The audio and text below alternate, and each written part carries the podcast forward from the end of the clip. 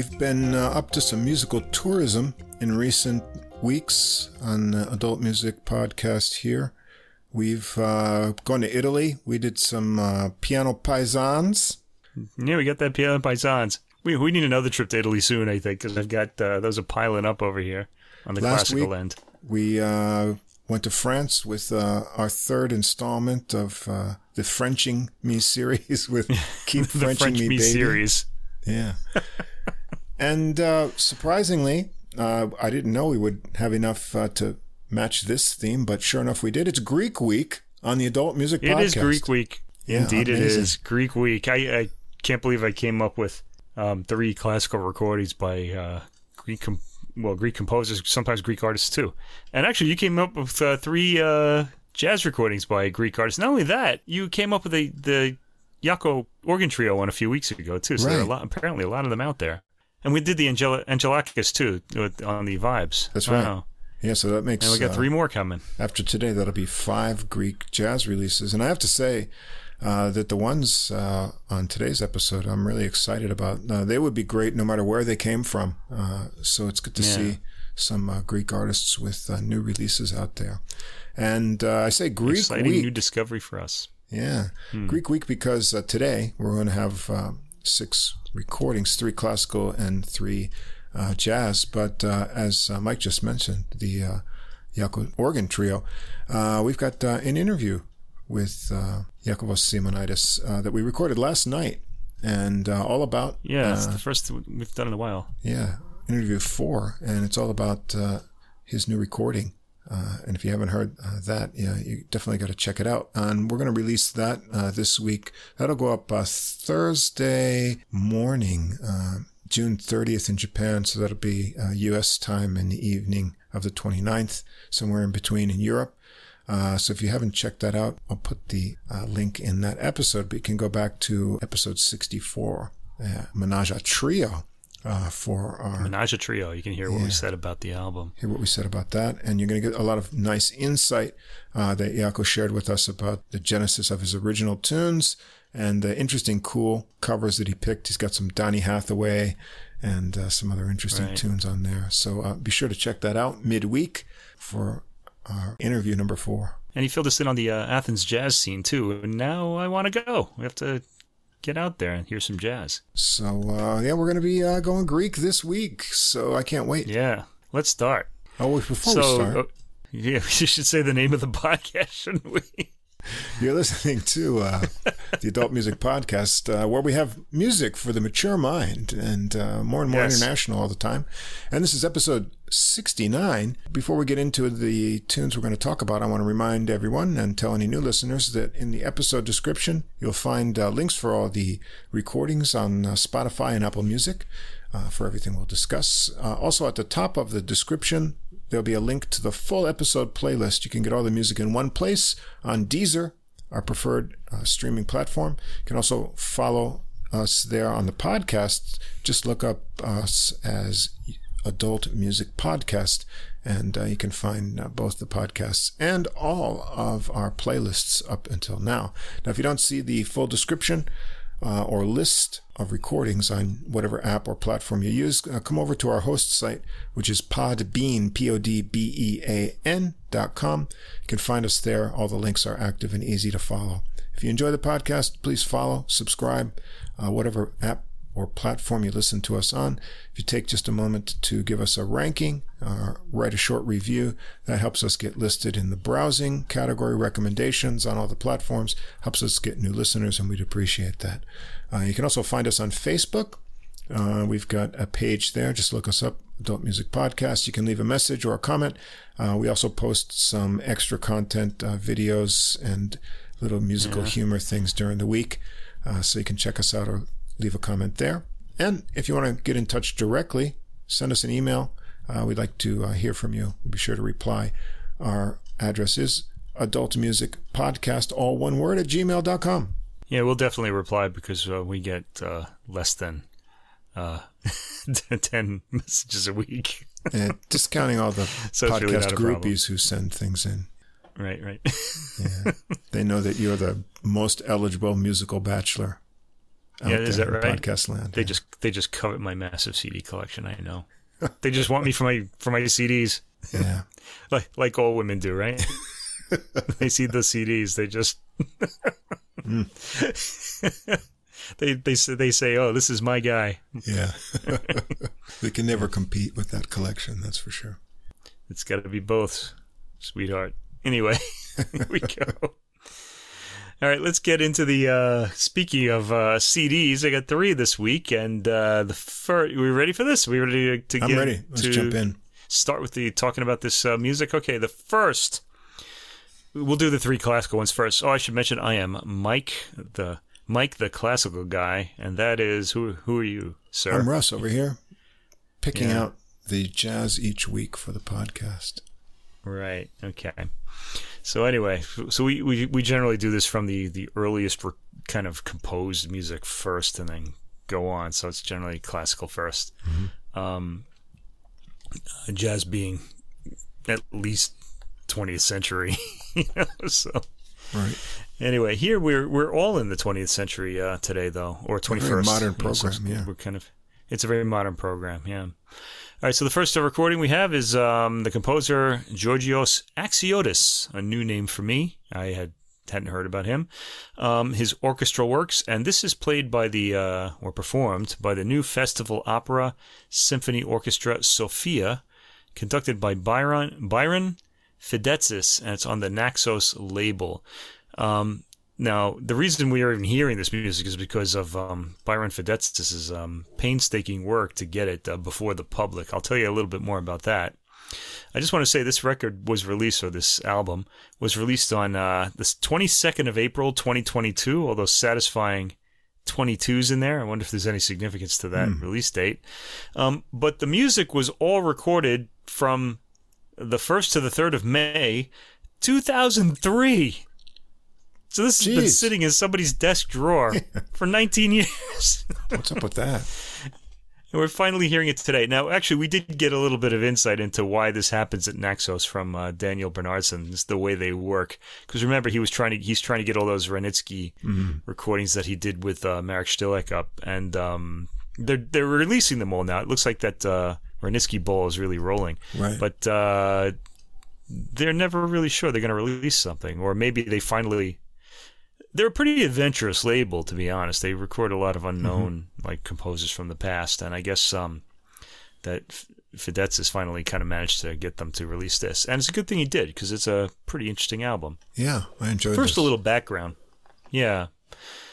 Uh, let's get a little background first. Axiotis uh, was born in Mariupol, Ukraine, in 1875.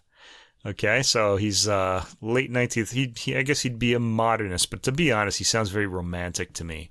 Um, in, so from really from the 19th century, and, but that's not really.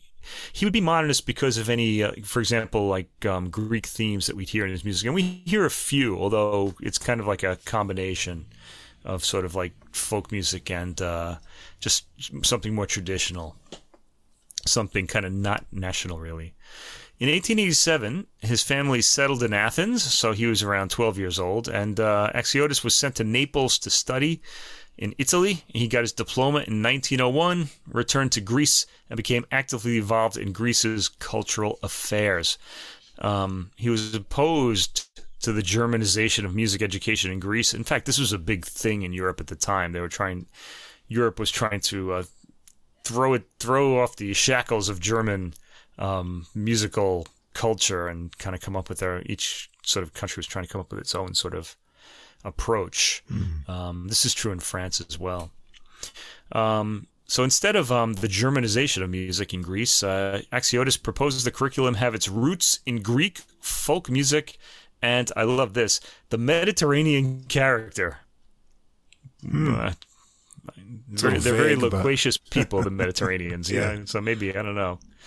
Uh, which was in what it means is he was re- it's related to the aesthetics of Italian verismo, which is like operas by Puccini. So they they're going for or Pagliacci by um, Leoncavallo would be verismo operas. So in other words, they're trying to get like authenticity, like uh, sort of real situations. It's not like Okay. um, unlike say Wagner, where some Viking woman in a helmet is um, singing at the top of her lungs, that would not be naturalistic. Okay, right. it's a little more sort of mythical fantasy. So you have these. It's certainly not real, but realistic situations, mm-hmm. basically. Mm. Okay. Um, he he's his views drew the ire. I love that. Drew the ire. I love that word. Ire of the Athens Conservatory's inner circle. Oh, how many times have we heard this kind of story? you know, you go to your, uh, you you work in a university, and somebody's ire is going to be drawn by your idea that doesn't uh, go along with uh, the same old, same old. Okay. Yeah. At some point, he went to Mykonos, where I've been too, beautiful island. Okay. Where he composed and became involved in public affairs. Uh, he remained there for the rest of his life, and then he died in Athens in October 1924. And he didn't really get to hear a lot of his works until like the very end of his life. His they were first performed in 1923, the year before his death. Oh wow! At the Hellenic Conservatory in Athens. This is kind of important. Under the direction of Dionysios Lavrangas, years later, his children had to leave Greece due to the occupation by the Axis powers during the war. And by the time his daughter Melpo, who was a leading writer, got back in 1965, the year I was born, by the way, uh, her father's manuscripts have been all but lost. His mm. son, Panagos, who was an architect, delivered the compositions in his possession to Theodoros Vavayannis, conductor of the Athens State Orchestra, who performed four of them after the war, but discontinued the effort after 1950. And Axiotis' scores went into storage without being cataloged. But in 1995, we have all this wonderful um, you know music uh, research going on really since the 1980s and well it's there's always been musical research but it really just amped up mm. so, seemingly in the 1980s in 1995 it just kind of kept going. Uh, several of the works were rediscovered in an envelope marked lavrangas scraps. Lavrangas was the conductor all right? Scraps that, uh, yeah, that um, Axiotis had given his compositions to before the war. Since then, Fidetzis, um, Byron Fidetzis, the conductor of this album, has set about restoring and making available for performance each of the rescued compositions, and that's what we're hearing here. Um, uh, Byron Fidetzis' efforts to get this music before the public, and quite frankly, I'm glad he did. They're really mm. enjoyable. Yeah. All right. The first work, they're all fairly short. Um, there's, there's, no big orchestra work on this album, but um, no worries there. The first one is called Sunset, a great one to uh, start out with. It's very simple mm. and hmm. straightforward, and there are some Greek modal harmonies in it, but the musical idiom is what the notes call transnational, uh, meaning its musical origins are obscure. Um, think about. Um, yeah, well, this would be it's it's kind of like a romantic era kind of sound, I think. Mm-hmm. If you think 19th century, um, it's very tender, got a very tender and evocative opening, uh, sounding to my ear um, very sensually Italian, or maybe it's better to say sensually Mediterranean. I'm just comparing it to something that's more familiar to me, which would be Italian music. Um, it's very striking. Uh, the orchestration, uh, harp accompaniment with monophonic strings and winds is also striking. This is, this is uh, appealing right away. It really grabs mm-hmm. the ear. Uh, we can hear something modal in the first minute at about the 1 minute 15 second mark. It's got some um, subtle sounds in the orchestration. There's uh, something like a wood block from around the minute 45 seconds on every second beat, which I really kind of enjoyed hearing. Kind of a new sound. Um, the first section of this piece ends at uh, 3 minutes and 24 seconds. There's a full stop. Then a wind melody starts. It's still tender. Um, this whole piece feels like a just a, a light caress, an eight minute caress. It's just really beautiful. Or perhaps it's the Mediterranean breeze against one's cheek at sunset. He really uh, introduces lots of timbres right away, and that, so I started to like it. Um, yeah. You know, he goes through all the sections, the, some nice clarinet and oboe and flute, right. and then he gets some low brass support in there. Uh, the brass gets big, kind of nice balance with uh, the strings and uh, kind of these rising harp plucks in there too. So I was really, you know, could tell, oh, this is a composer who likes to use all the colors in the orchestra mm. right away. So I was uh, yeah, brought right into it from this first piece. Yeah, I liked. the, I think this might have been my favorite one. In fact, um, it just yeah, it just felt really good. Mm-hmm. Um, there's a crescendo that comes at five minutes and thirty seconds, and at about the six minute and fifteen second mark, the sound of the recording gets a little um, two dimensional when the crescendo really climaxes. We I think we're hearing the age of this recording mm-hmm. here. Um, we hear everything, but it doesn't sound very well defined. Like it kind of sounds like flattened. You know what I mean? Like it doesn't. It's not leaping oh, right. out of the speakers. Um, the orchestra sounds crowded into the speakers when they're playing loud. When they're not playing loud, though, it sounds nice and spacious. Mm. Okay. No worries, though. I mean, um, uh, this is a beautifully conducted piece. I'd say it's um, expertly paced. It really kind of mm. comes across well. It's a little slow and seemingly perfect to put the mood across, and it's a very appealing work. I'd encourage listeners to hear it. All right. We get into something a little more intellectual next. This is the Prelude and Fugue. Um, in this case, I'm just going to read from the notes here. Only the instrumental parts and the last page of the orchestral score have survived. Hmm. Um, it's so Fidetzis had to put this uh, together from um, all the instrumental parts that he was able to collect.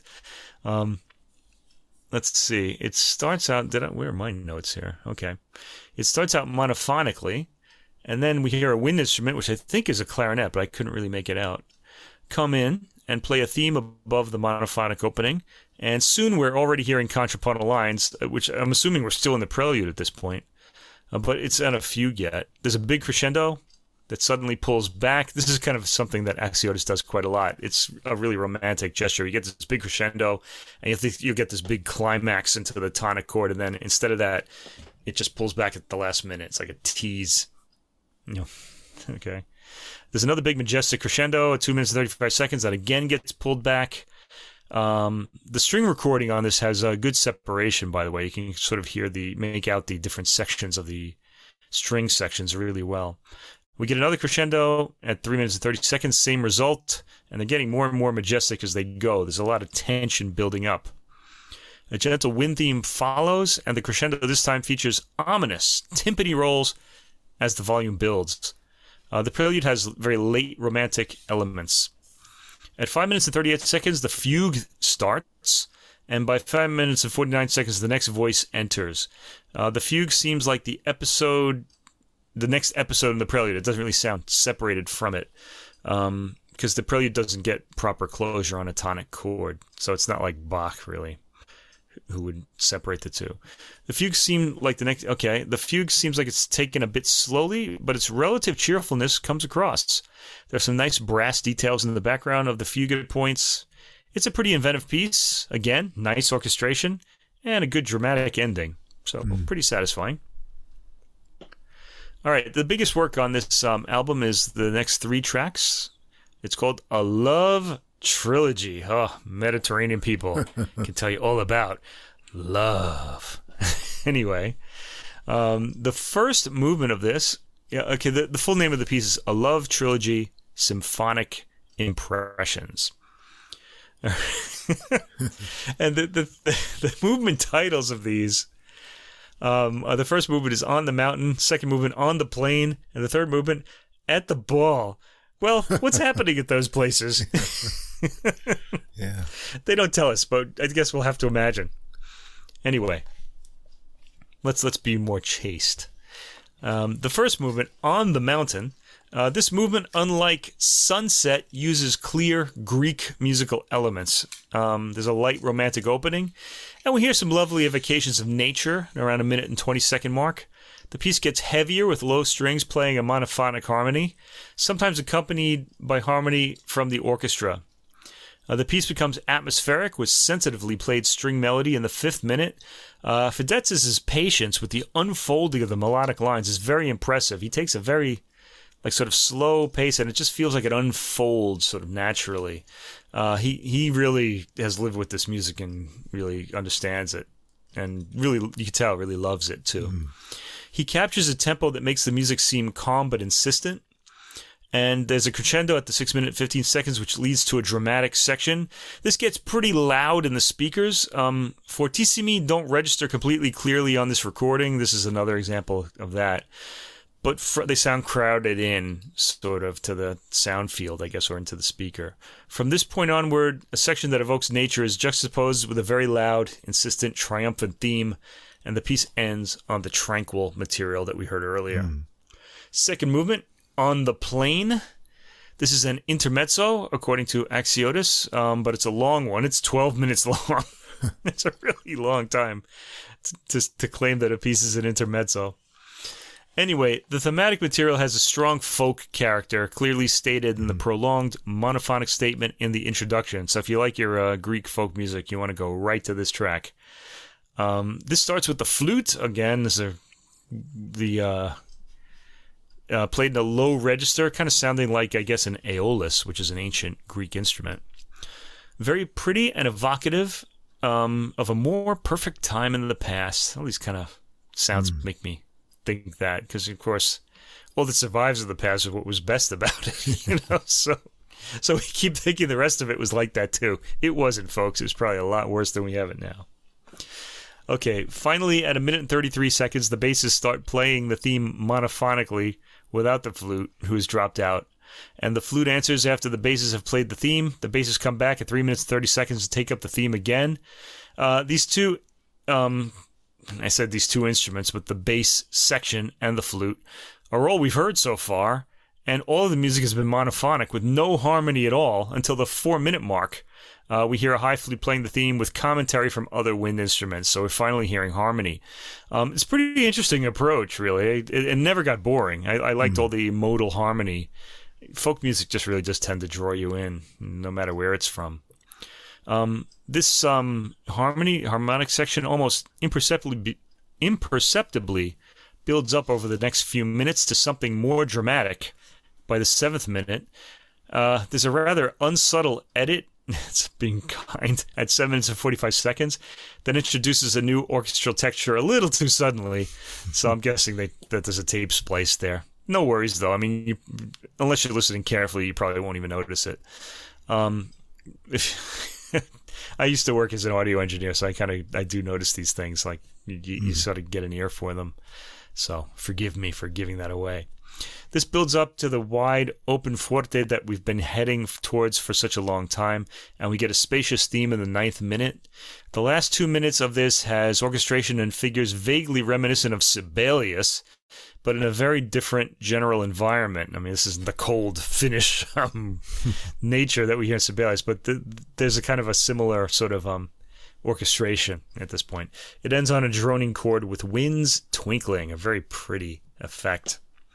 Third movement is called At the Ball, and this loosely follows a rondo form according to the um, notes. I would say that the word loosely is the uh, key word there because it's almost unidentifiable as a rondo form. Um, it, re- it presents an image of Greece characterized by folk music and folk dance. Okay, this is going to just draw you in right away. And alludes to other pieces from around the same time by other Greek composers who shared Axiotis' aesthetic. Sort of like they're all at the ball with him, and he's kind of Hmm. and you know we're hearing them through their music. Of course, um, unless you're a scholar, you're not going to know what these pieces are, unless you're really heavily involved in uh, in Greek music in general. Uh, I couldn't identify them, but um, no worries. Starts with the oboe playing uh, monophonically. Monophonically, by the way, means with um, no accompaniment. It's playing either by itself or it's playing with other instruments that are playing the same note. So monophonic is what you hear when you go to the uh, the uh, football match and everybody's chanting. That's monophonic. okay, they're all chanting the same notes. Um, but this time there are harmonized strings finishing the theme, so the music becomes homophonic. That's when there's a harmony. Um, and the the other one is polyphonic when there are different melodies playing at the same time, and they're all equally important. Okay, still hearing that Greek folk idiom we've heard throughout the piece. This gets dramatic at a minute and 50 seconds. Then a stronger rhythmic element comes in. Uh, the first we've heard in these three movements. It's been very, like, unrhythmic or undancy, let's say, so far. At 2 minutes and 16 seconds, a tr- traditional sounding folky dance theme comes in, uh, complete with dulcimer like accompaniment and tambourine. Um, this gets pretty insistent with the timpani joining in, and then abruptly stops at 4 minutes and 12 seconds. We hear a bowed theme in the solo bass that leads to a warm, slow, elegant dance at the 5 minute mark with folk like modal melodies. I love those modal melodies. Uh, this goes to a crescendo, cuts off, a favorite technique of Axiotis, and we get the same theme reorchestrated with gorgeous bubbling flutes accompanying. This is that sort of effect where the, the flutes aren't really kind of blown into but breathed into. It's it's a really sensual sound that I like. Ravel did it a lot. Uh, this happens at about the six minute thirty five second mark. A quickly bowed cello theme comes out of this and leads to a new, faster folk dance with chords accompanying on and off the beats at eight minutes or so. And this dance reaches a crescendo, and we're back to the atmospheric material to end the piece. Uh, yeah, this sounded more like a dance showcase than a rondo, to be honest. I didn't really hear, I couldn't really make out the theme returning. It just kind of sounded like we are walking into different rooms of the ball and uh, seeing a different dance scene.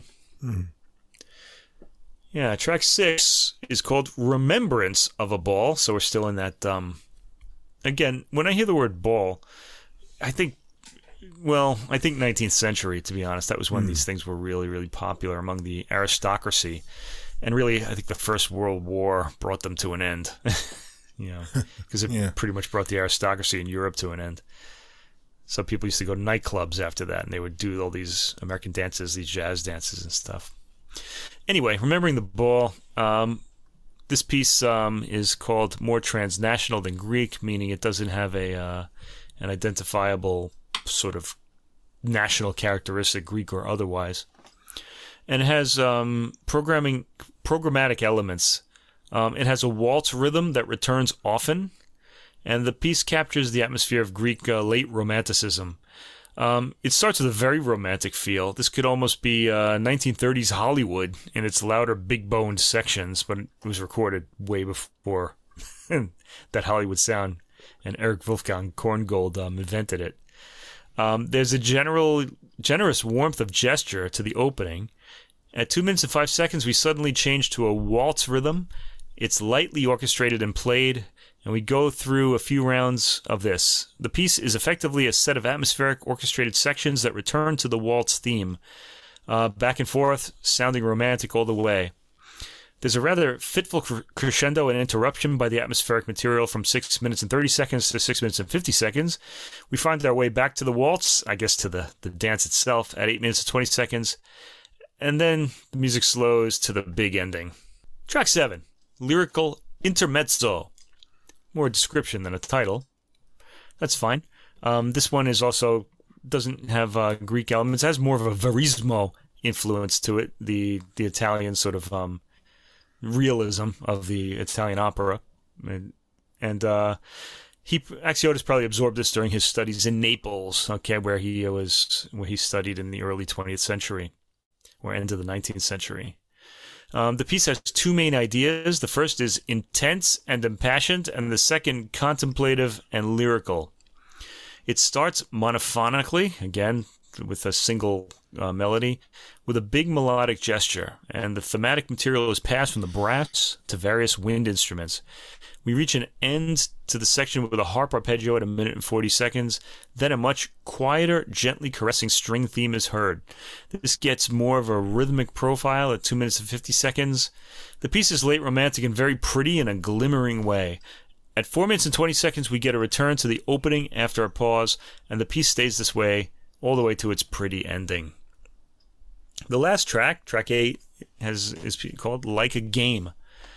And this piece, according to the notes, had its probably what was its first performance in the year 2012 um, by the Thessaloniki City Symphony Orchestra, conducted by our conductor here, Byron Fidetzis. Um, it's a cheerful piece in a loose sonata form. It sounds a bit carefully taken to my ear. And this is a piece I've never heard before, of course, but it sounds like uh, it could go faster to get a little more excitement because it sounds like it wants more excitement to it. Um, I'll defer to the conductor as far as that goes, since this is the only performance in existence on, on tape.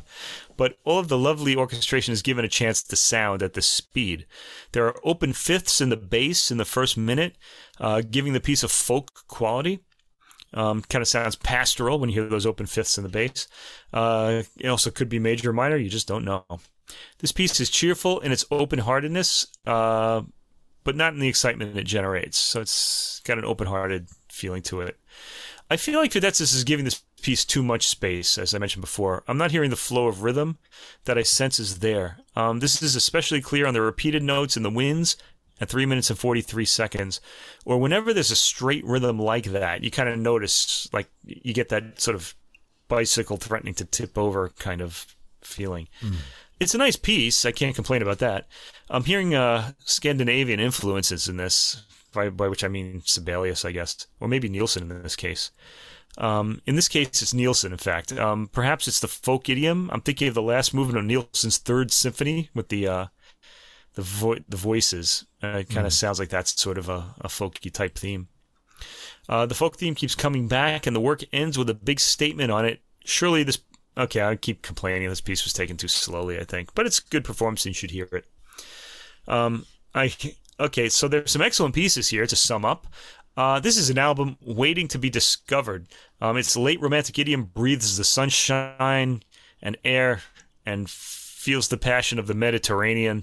So that's all in there. And there are Greek elements too. I, I think especially of the uh, second movement of um, the uh, Love Trilogy uh, with its four minute sort of uh, monophonic uh, Greek folk theme feel.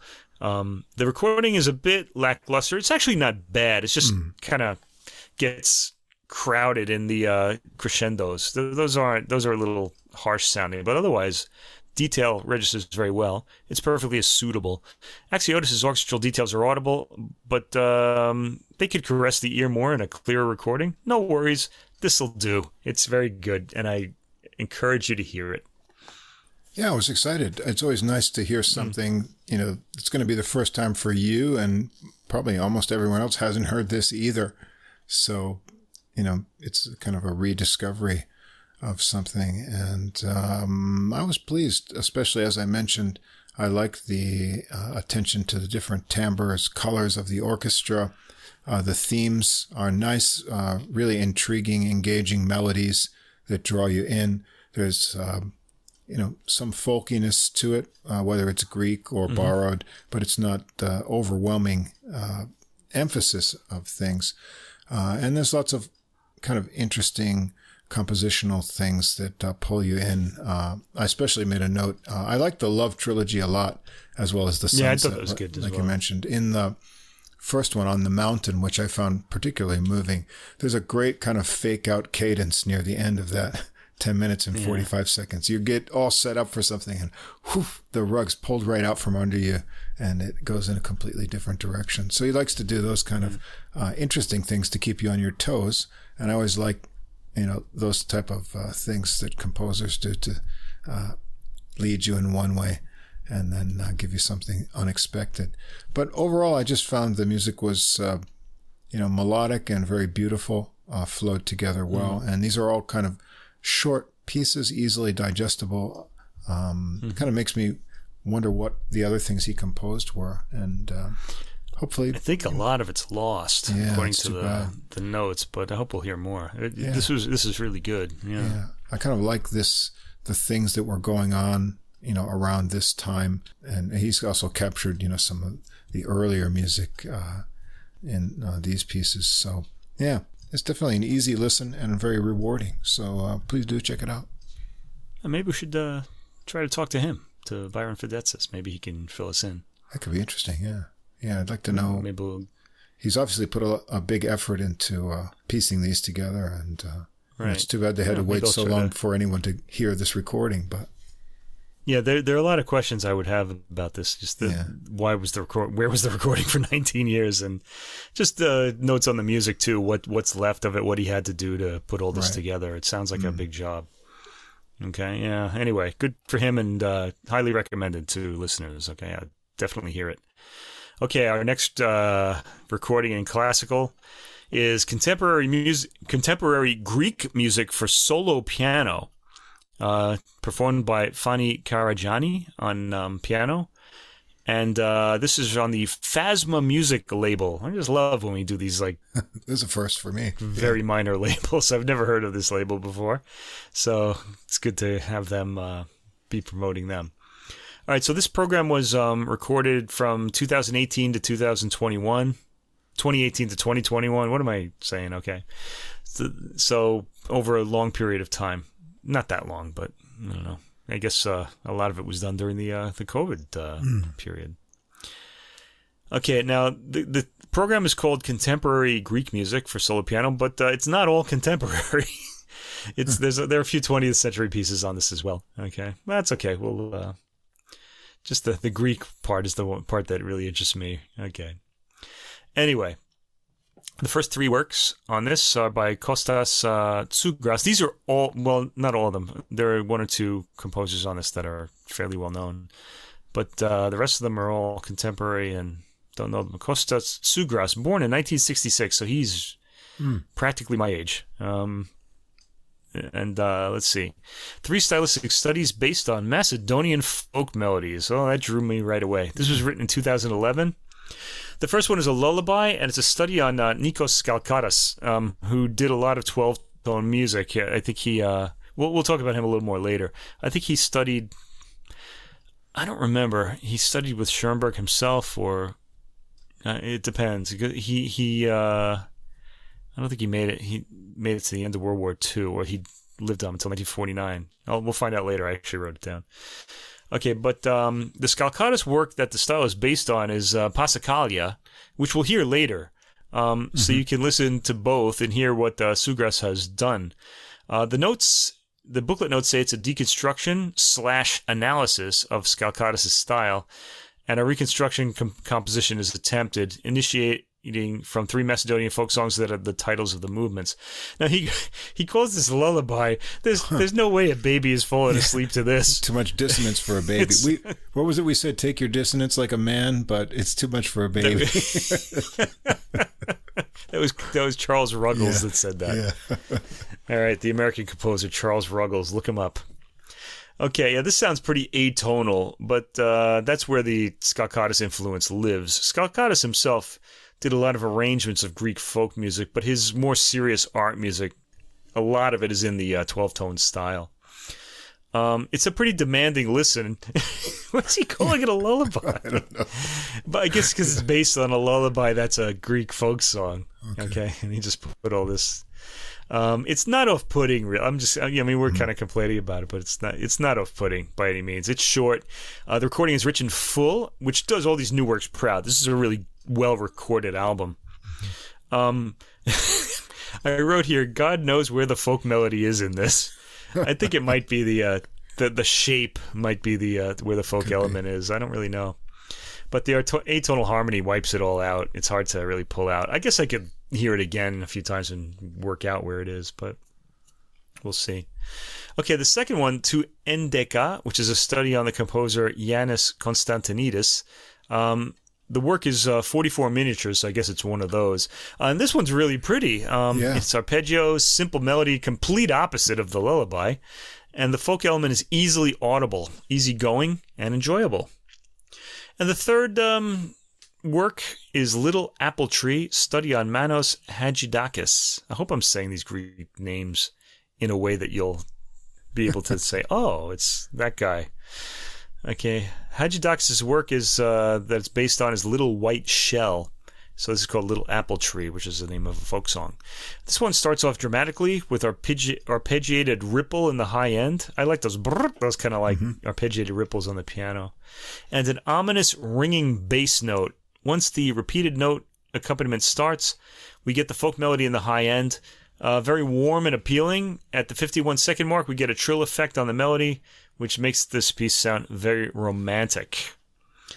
Okay, so kind of interesting uh, set of three works. They're very different stylistically. anyway, fourth track, Yanis A. Papa Papa Ioannou. Hmm. 1910 to 1989, so 20th century composer here. This piece is called The Plain with Poplars. It's his prelude number 16, written in 1939. When we hear those years, we want to think about what's going on. This is the beginning of World War II, 1939, when this was written. Okay, and it's written during his uh, the composer's impressionist. This is in quotation marks stylistic period. There's lots of extended tonal harmony, parallel sonorities. So I think of Debussy when I read that. Pentatonicism, that's rock and roll right there, folk music, that kind of thing. And pitch centricity, so that's modal music basically, because you're not you're not being pulled towards a certain tone. The um mm. the uh, composer has to organize the notes so you're kind of circling around this note that he wants you to to focus on. Um, this piece alludes to serene natural scenery.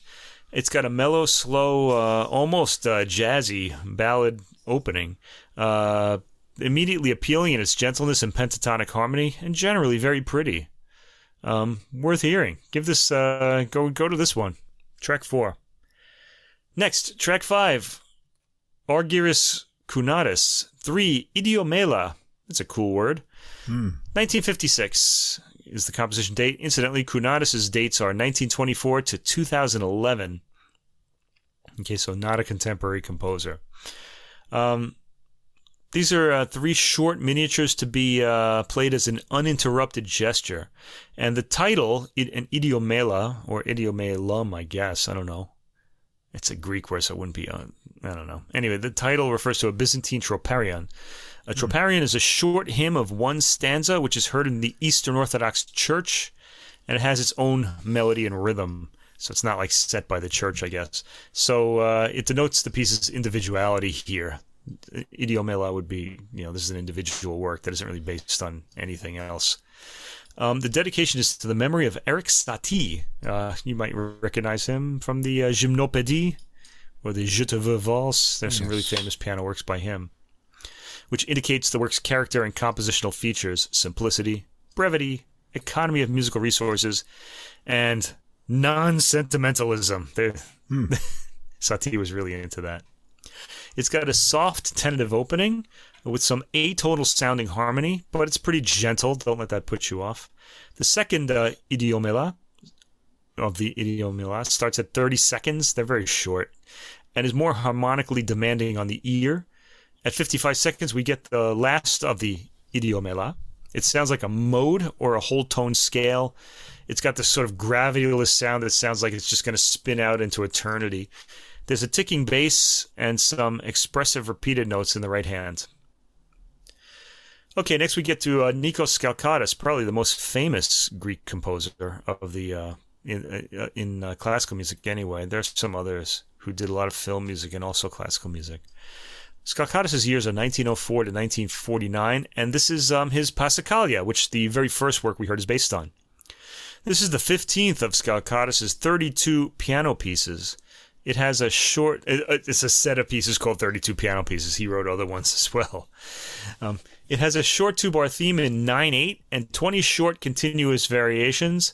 Uh, it's got an austere form. Austere is a good word to describe uh, Skalkottas' music, and which gives it a neoclassical quality that is balanced with dense atonal harmonies, mm. complex rhythmic service elements, and dramatic climaxes. All right, the harmony in this work is in fact pretty dense, but it's played quietly at the beginning, and it's not too hard to follow the gestures. Uh, the variations are seamless and hard to count, as as they should be in a passacaglia, because it's, it's supposed to be almost like kaleidoscopic the way the music keeps changing. Um, the piece um, sounds um, pretty um, by a minute and 30 seconds and suddenly shifts to something more liquid um, intriguing juxtapositions of rhythmic figures in the individual notes occur. At 2 minutes and 39 seconds, we get a lively variation that's imposing. Then something more desperate at 3 minutes and 8 seconds. The variation at 3 minutes and 30 seconds is intriguing to my ear, with its quick bass movement and rippling arpeggios in the right hand. At 3 minutes 45 seconds, we, we're in some kind of triplet rhythm, strongly outlined and the variations go on. And by the six minute mark, we get straight chords that then break up. The piece ends ominously on a ringing chord in the bass, its harmonics allowed to sound. This is a wartime work, by the way. 1940 is the composition mm. date. Next, Kostas Nikitas, track 7, 1940 to 1989. So he's another 20th century composer. Uh, this is an andante, which is the second movement from his piano sonata, written in 1966. The piano sonata is characterized by chromatic neotonal harmony and neoclassical formal design. The andante is distinctive for the start the, for the dramatic opposition between triadic minor chords and dissonant non-triadic sonorities. Um, I rather like the descending, almost romantic but completely unsentimental opening. Uh, the movement feels stuck in its tonality until about the first minute when it goes into something a little more unconventional. So I guess the uh, the uh, dissonance kind of jolts it free from mm. where it was tonally. The rhythm becomes more active in the first minute until it breaks up into individual figures from a minute and 30 seconds on. We get some descending figures in the second minute, which start ascending at about uh, 2 minutes 20 seconds or so. Uh, the way the material keeps morphing into some new setting of the material draws the ear. I found myself wondering what would come next, and it ends with an arpeggiated ripples going up the piano and a grounding bass note. Yeah, this work kept me guessing. I rather mm-hmm. rather enjoyed it on an intellectual level. Track 8, Christos Samaras, born in 1956. This is his prelude from the year 2005. Uh, Samaras' prelude reflects the personalities of the composer's friends, students, and colleagues. And we're going to get four of these, and they represent people. Um, the first one, this one from 2005 on track 8, is pretty harp like with a lot of arpeggiated figures, some manic, some sweet, some odd. The work, the work's moods swing rather suddenly and dramatically, and uh, the changes are sudden and noticeable, but fit together. And one imagines that Samaras has a keen ear and eye for people's behavioral characteristics. I kind of imagine this person must be someone whose sort of uh, personality changes rather rapidly. Uh, fun to imagine this who who that might be here. The ninth track is uh, from 2014, a prelude, uh, much quieter and muted than the first, and it proceeds in traditional harmony. I think it sounds more or less like traditional harmony, unless there's mm-hmm. modal stuff in there, and is even calm and touching. It's shorter than the first. The prelude from 2003, track 10, has a muted sound again, but it starts with a more active arpeggiated figure that cascades downwards at 28 seconds. There's a nice change to the intimate modal melody at a minute and 15 seconds. It's brief, and we get into some more turbulent material, though gently turbulent, at a minute and 30 seconds, ends softly but inconclusively. The last of the preludes is dated 2019, and this one has cascading downward arpeggios punctuated by accented chords. Um, most of the work is arpeggiated material. There are thunderous bass chords that are around a minute and 20 seconds as the arpeggiated right hand material continues. And that's that. Track 12, Vasilis Kitsos, born in 1972. And this piece is called Of Every Breath, dot, dot, dot, with quotation marks around it. It was written in 2017. This work has a narrative quality and an extra musical reference to the poem by Sharvari G.C that gives the piece its name. The basis of the melodic and harmonic material is a tetrachord created from the composer's son's name cipher. In other words, it's not traditional harmony. Um, that's all you need to know. The structure echoes the work's hidden dramatic program. So it's dramatic, but we don't know what the story is. Okay, we hear the tetrachord right at the beginning, split into two attacks. There's some rumbling figures in the bass and hints of soft chords in the right hand. The piece quietens at a minute and 50 seconds and starts a new approach with very quiet chords and gently taken figures in the right hand. It sounds like the uh, una corda pedal is down due to the muted um, notes that we're getting from the piano. There's some louder, very brief episodes, but by the end, everything is quiet and gentle, as if not wanting to disturb. It ends on an inconclusive note, fading away into the silence. Track 13, Stella Dall'Ampira. just, just, just the name of this piece told me I wasn't going to like it. Desaturated reflections. it sounds it sounds kind of mathematical and it is. I once saw a meme on Facebook which had this um this old like 1950s style teacher telling her class.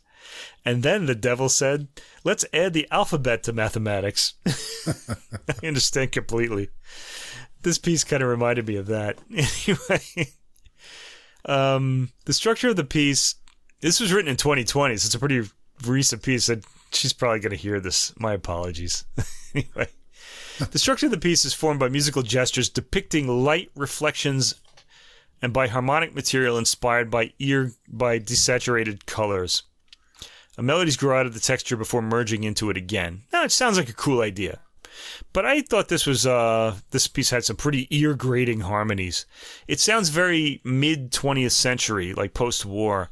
And I'm wondering if there's a system by which this was put together because like 12 tone music or something like that because um back in the day there was and I'm kind of wondering how she put this together if there's some mathematical formula being used or um, if it really is just observation. I don't know. I was struck by the by the harmonies here too. I mean, now now as we get later in this uh, recording, there's a lot of different type of yeah, harmonic really things happening. Areas. But this this yeah. one stood out for its harmonic ideas for sure. Yeah.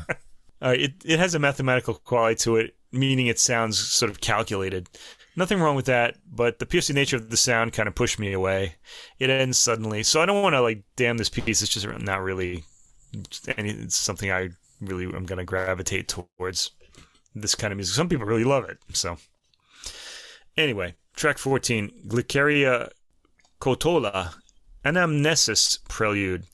Uh, anamnesis means memory in Greek, and uh, this has deconstructed fragments of pieces like Beethoven's Sonata Opus 109 and Schnittke's Piano Concerto, forming the basis of a piece of memorabilia. I'm just going to have to take uh, this composer's word for it because I couldn't identify any of that.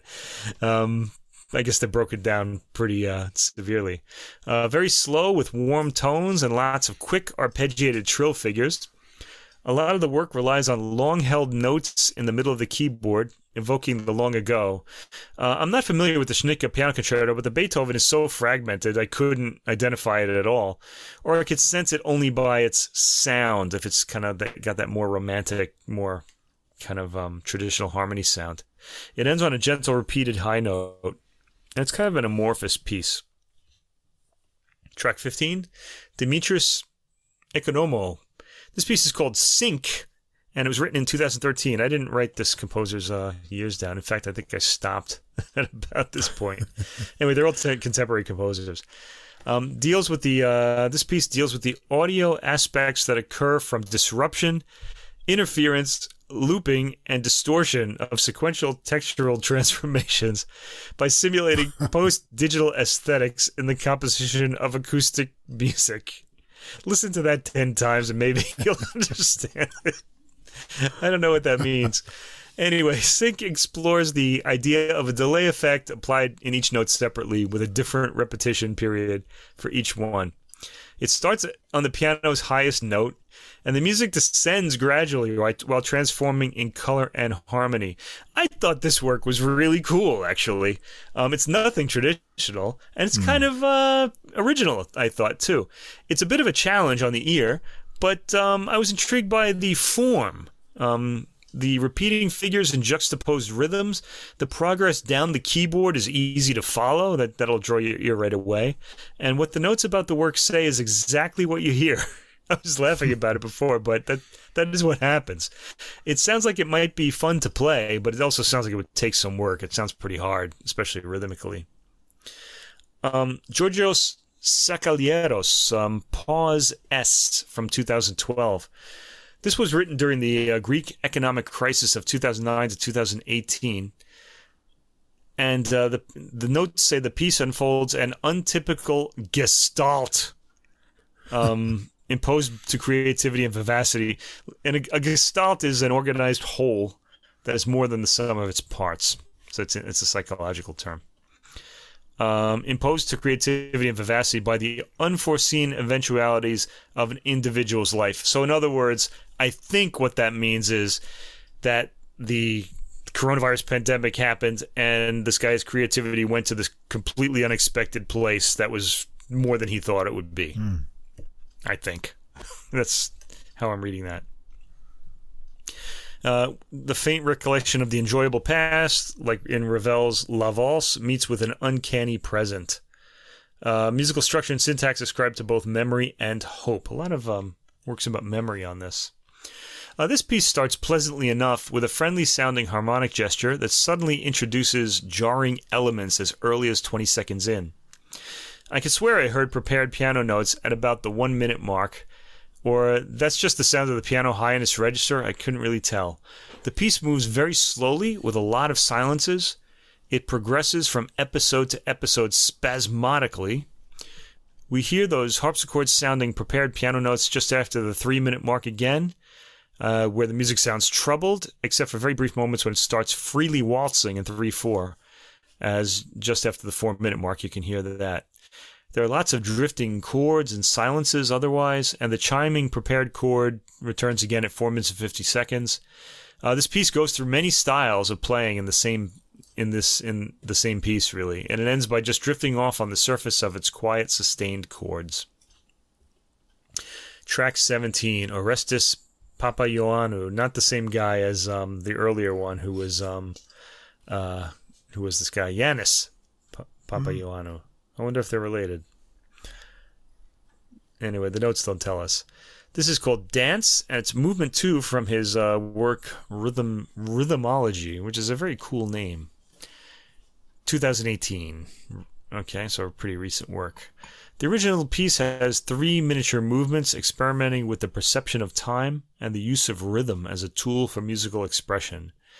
In this movement, a rhythmical, a rhythmical ostinato is juxtaposed with a linear walking bass like movement. It's written in dense counterpoint. Uh, the motifs are exposed in various registers, mirrored, developed, and deconstructed according to the notes. According to me, it's, this is dense is a good word to describe the harmony of this piece. There's a rapidly played bass figure that accompanies right hand chords. Uh, it's actually kind of interesting. It sounds really hard to play. So, you know, kudos to the pianist here. Just ends on a random note in the scale it's playing. And the final piece, track 18, Dimitris Marinidis, Shadow Clock Lullaby. Lovely title. nice title. Uh, from 2013. Uh, this is the final part of his work of four homage etudes for solo piano. So it's an etude, and there are two overlapped distinctive musical layers uh, com- being combined, creating a fragile harmonic environment on top of which a soft rain of musical droplets is falling constantly. That's not my image. That's the booklet. It's a gentle, slow piece with a kind of timed, I said a dripping quality to the combined mm. piano tone and rhythm. It's worth hearing just for that. It's a nice effect. It's not, not something you hear often on the piano. Uh, the 2 minute and 30 second duration of the piece continues in this vein. It's not unattractive, and the tone picture it paints interests me. Kind of like a big clock, kind of like, you know, mm. and just sort of, um, you know, working its way through the hours. Uh, the piece ends on one of the repeated tones it's been playing, giving the illusion that you've walked away and the piece is still going on. Hmm. Anyway, that's the end of the album. It's a f- it's got fantastic recorded piano sound throughout by this small unknown label, and the performances are all you could wish for in this music. Uh, let's give the man behind the microphone a shout out. That is Kostas Kontos at the Music Technology Lab of the School of Music Studies of the Aristotle University of Thessaloniki. He did the recording, editing, and mastering of the album. And uh, mm. you've got to do my album because it sounds great. It's really yeah. good. Uh, all works are presented with a deep understanding and an excellent interpretative quality that puts them across to the listener. Um, as the works themselves, they're all solid. Um, as far as enjoying them, I, I, found it to be a bit of a mixed bag, although some of them I really did like a lot. And that's really the way I like music. I don't really want to know what's coming next, and it's some some I liked, some I didn't like. So it was entertaining all the way through for that. And they were all short enough that you know if you're really suffering through any of them, they'll they're over fast enough. So uh, I'd give this a listen if if the idea interests you. Yeah, I found it. You know, most of the kind of curiosities uh, with this. I, well, they're not all contemporary, strictly as you say, but yeah. you're going to get some modern sounds here. Uh, some of them will surprise you. Some of them sound actually kind of pretty. Some of them are interesting. Some of them are gratingly annoying. Uh, some of them are baffling. and you don't know what's going to come next, but they're all really short. Um, so you don't need a great attention span uh, to go through, but you'll be really surprised at what comes next uh, in the programming. so it's kind of fun, and I guess uh, especially if you're a piano player and you like you know modern to contemporary things, you probably be interested in this a lot. And uh, if if you're just a fan of hearing sounds and trying to figure out uh, what what they are, you might like this too. Also, the the descriptions are kind of interesting and baffling as well too. So yeah, it, it's kind of uh, a fun a fun little listen uh, to see what's going I, on. on I need a job. Yeah. writing these notes because there are so many like cliches that these writers, I know. people It's writing terrible, booklet isn't it? notes use. They're just so horrible. A rhythmic tool. I I don't like What hearing about tools when I'm reading about music. You know, a just get that word out of there. Yeah, a rhythmic tool. Yeah, I don't know. Yeah, but it it's uh, it held my interest through, and uh, it made me Yeah, chuckle a. Few times, and like you know the lullaby and uh, some other things. So. but um, yeah, uh, I found that uh, lullaby to be ironic somehow. I don't Yeah. know. Yeah, and um, yeah, just the the titles and descriptions are interesting too. But uh, you get a mix of lots of different kind of harmonic approaches, rhythmic things, uh, funny rumbling, uh, kind of other devices of comp- of composition that you'll try to figure out. Um, yeah, so give it a listen, and uh, you can do it all at once. It's broken up, or you can you know take little pieces of it. Uh, you can listen to this anyway. Yeah, and if you're a pianist, um, yeah, you might find a new piece to play in here. There's some uh, there's some good stuff. I mean, you can't get much more cool of a title than Shadow Clock Lullaby. I mean, that's pretty Yeah, neat. although it does sound kind of like a rhythmic challenge. You know, we'll see. If you wanted the challenge, it's good. All right, last of the classical um, uh, recordings, and this is kind of a loosely kind of. Hmm.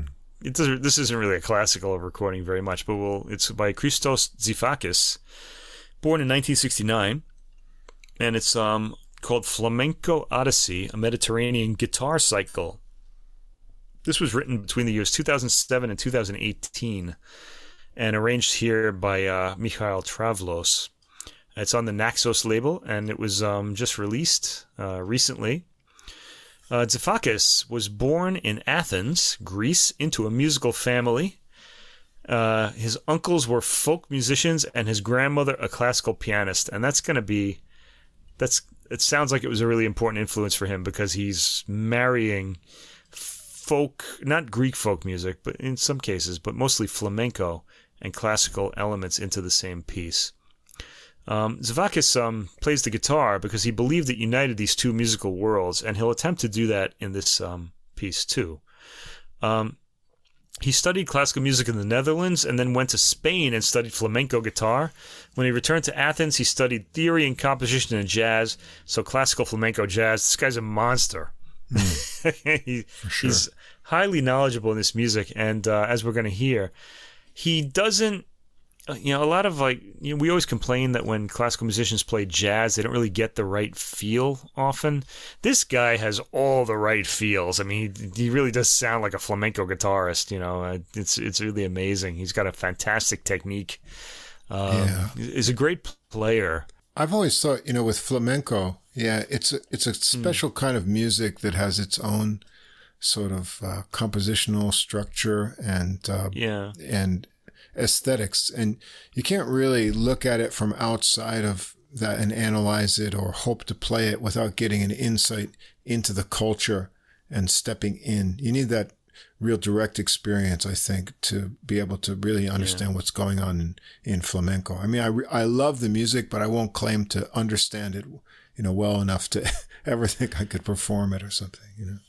Yeah, I think when we hear flamenco music, what we love about it, you don't even have to understand it. You understand passion, and that's what Right. you're hearing and seeing in the dancing. And it's it's pretty clear. So it's, it's, it's that's pretty universal, you know, without the Mm-hmm. um, you know, the it's very specific national elements that's in it. Okay, in describing this work, Flamenco Odyssey, Zafakis mentions that Odyssey is a voyage, and he and all of us are Odysseus, who went on this voyage, uh, going through adventures to reach the harbor of self realization. Oh boy, sounds like wow. pop psychology. Uh, he thinks of this work as moments in a walk in which he observes the different forms of flamenco from the point of view of a traveler who carries within him the flavors and timbres of both Eastern and Western cultures. So that's wow. the whole world yeah. right there. You know? It's everything. Okay. he's he's like this emperor, like uh, you know, looking at his realm there. Flamenco dancers and contemporary choreographers have created dances for most of these tracks. Um, during the adventure that was the long changing and readapting of these tracks over time, Xifakis says he had the poem Ithaca by the Greek poet Constantine P. Cavafy in mind. C A V A F Y, if anybody wants to look that up. Uh, in the it's a nice poem. It's written in the um, Naxos book, and basically it encourages the reader of the poem to go on a lifelong journey of discovery and hope to arrive back at your own personal Ithaca in old age, full of wisdom and health. Hmm. Wisdom and wealth. Sorry. Oh, health too, better. I guess, but it's wisdom and wealth. Okay. Um, Xifakis has some pretty evocative program notes to go with the music. Uh, the work wasn't recorded live in the studio due to financial constraints. So, okay, over time, Xifakis recorded the instruments one by one, okay, overdubbing himself and having a lot of guests on it too. Uh, the editing and mixing took almost two years to complete.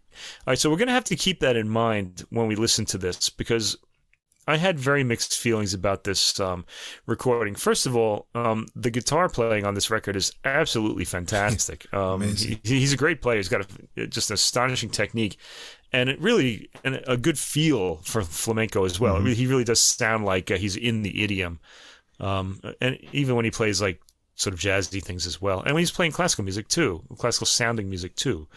Um, the problem for I had with this is the recording itself. It's a good recording, but it's really pumped up in the studio. The uh, mm-hmm. the sounds are sort of larger than life, and to be honest, that rather put me off. This kind of sounded more like um, it's going for some kind of pop appeal, and that's fair. Uh, if people, you know, if if he thinks he's going to reach the audience like that, uh, that's fine with me. But it's gonna, it's not going to do much for me, or I think for traditional classical listeners unless they're willing to just sort of um, you know put that aside for a minute.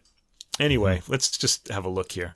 The first um, movement, or they're not really movements; they're sort of individual pieces making up this whole. It's called Sailing Fandango con Buleria, which is Fandango and Buleria are two dances. It's sort of like an overture, according to um, uh, Xifakis. It's a fantasy on two Spanish dances, uh, three four rhythm. Um, the fandango rhythm reminds listeners of the sea waves, the three four rhythm, and the tempo doubles in the buleria. Uh, the beginning of the voyage. Okay, this has a string heavy backdrop. Now the strings are a virtual orchestra, and I had, mm-hmm. except for the guitar, the bass, and the percussion, which are all really pumped up everything else, the strings, there's a live violin and a live flute, sound really processed by the mm-hmm. orchestra mm-hmm. to the point where they have no attack. They're just sort of sounds that start and stop. You don't really hear the a person sort of like actually blowing into mm-hmm. the flute or, you know, drawing the bow across the violin. You just hear the sound that it makes. Um, I didn't like that. mm-hmm. Anyway, the uh, virtual orchestra here is uh, Christos Kasinakis. I should probably um, mention who's performing on this album. I didn't actually write it in my notes here, but um, it's uh, Christos Xifakis on the guitar, um, and he's also on the last track playing all three guitars overdubbed. Evangelos Statholopoulos on the flute, Evgeny Bukov on the violin, Panagiotis Bourizanis on electric bass, Nikos Kapelidis on drums, Janis Papagiannoulis on percussion, and also claps on some of the tracks. Uh, Christos Kasinakis on virtual string orchestra and recorded samples and programming. So that's everybody who's on this. Okay, my the next piece. Um, okay, let's see here. So you have this string heavy backdrop um, accompanying the very forward uh, guitar And the thing that strikes you right away is what a guitarist this guy yeah. is. I mean, he, he, really draws you right in. He fits well in the flamenco style. There's a very present percussion effect and an electric bass that just kind of oozes out of the speaker. Yep. Yeah.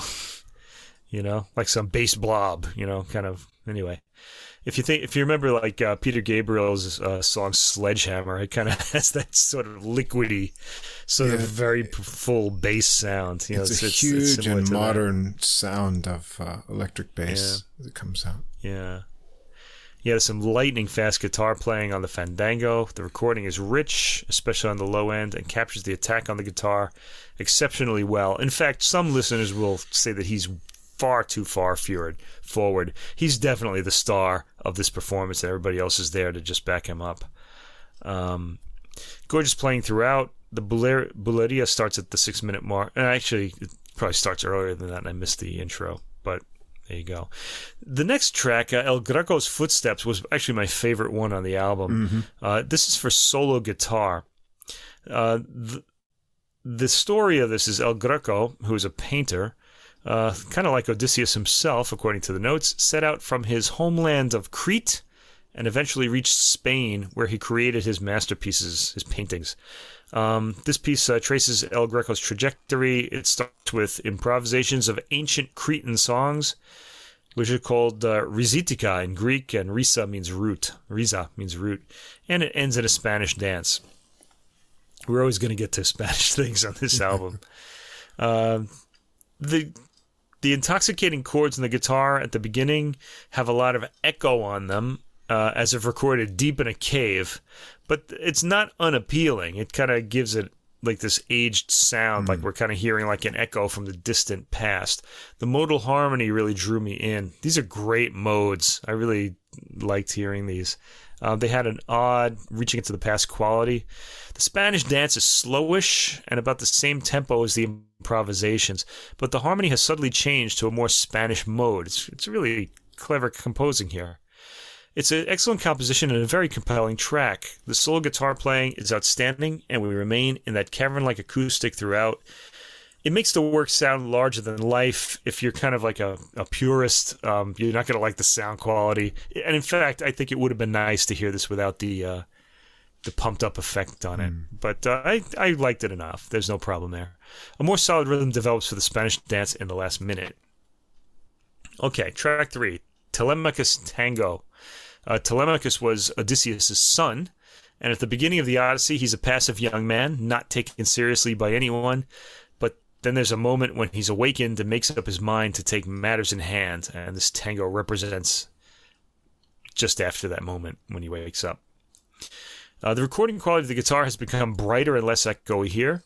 There's a flute in the background simulating outdoor birds, and indeed, the entire composition, led by the guitar, has a determined, ready to take action quality to it. By two minutes in, we have a Spanish sounding dance in the guitar. Um, I should mention these um, are they're, they're not really classical works, though there are classical elements in them. It's more a fusion of styles that comes across as something modern sounding and European, at least in the way it's recorded. I would think of this more as like a world music recording with a lot mm-hmm. of classical, you know, or art music pretensions to it. Um, but there's nothing pretentious about it. The the playing backs it up. There's flamenco hand clapping in it, and it it's an odd marriage of tradition and contemporary sound recording. Fourth movement, plegaria, means prayer in Spanish. Um, this uneasy introduction reflects a restless spirit which is eventually soothed and reaches pure articulation. There's some intricate playing at the beginning of this piece. The guitar is more impassioned here in its mm-hmm. statements, all taken with great presence and strength. Guitar is heavily spotlighted, though without lots of reverb. There is some, though. Track 5, Bacchus Solea. Ancient Greeks associated Bacchus with the emergence of drama and ritual. Um, Bacchus rises from the shadows of the underworld and chaos, bringing with him unutterable secrets. Uh, this track attempts to create an image of him dancing a solea, one of the archetypal dances of flamenco. It has the flute and droning virtual string orchestra accompanying a kind of minimal guitar, playing syncopated chords now the sound here kind of drove me crazy because the flute and the strings are way in the back and you're hearing them kind of sounding artificial. And the guitar, you hear every attack on. It's far up front. So I, I kind of would have liked to have heard them a little more on the same sort of playing in the same stage, let's say. Um, this have, um, morphs into a guitar led dance. The percussion is right up front and actually sounds like it's in the room with you. it's so clearly recorded. Okay, sixth um, movement or six pieces, Ex- Escobilla, which follows the solea that comes before. It's the part of the flamenco dance when dancers move faster, showing off their skill. There are flamenco hand claps at the beginning of this, and they're altered electronically by the recording, which I didn't like again. I tend not to like when things are electronically altered unless it's somehow integral to the piece. All right. If we ever come across a recording like that, I will let you know so that you know what I mean. Uh, there's a bass and strumming guitar set the rhythm, and the hand claps seem preternaturally fast. It sounds like this is manipulated in the studio. It might not be, but I just kind of got that feeling. We hear the flute carrying a lot of the melodic material, but he's recessed in the mix. The strumming guitar's up front. This was weird. The flute has the melody, and he's not like spotlighted.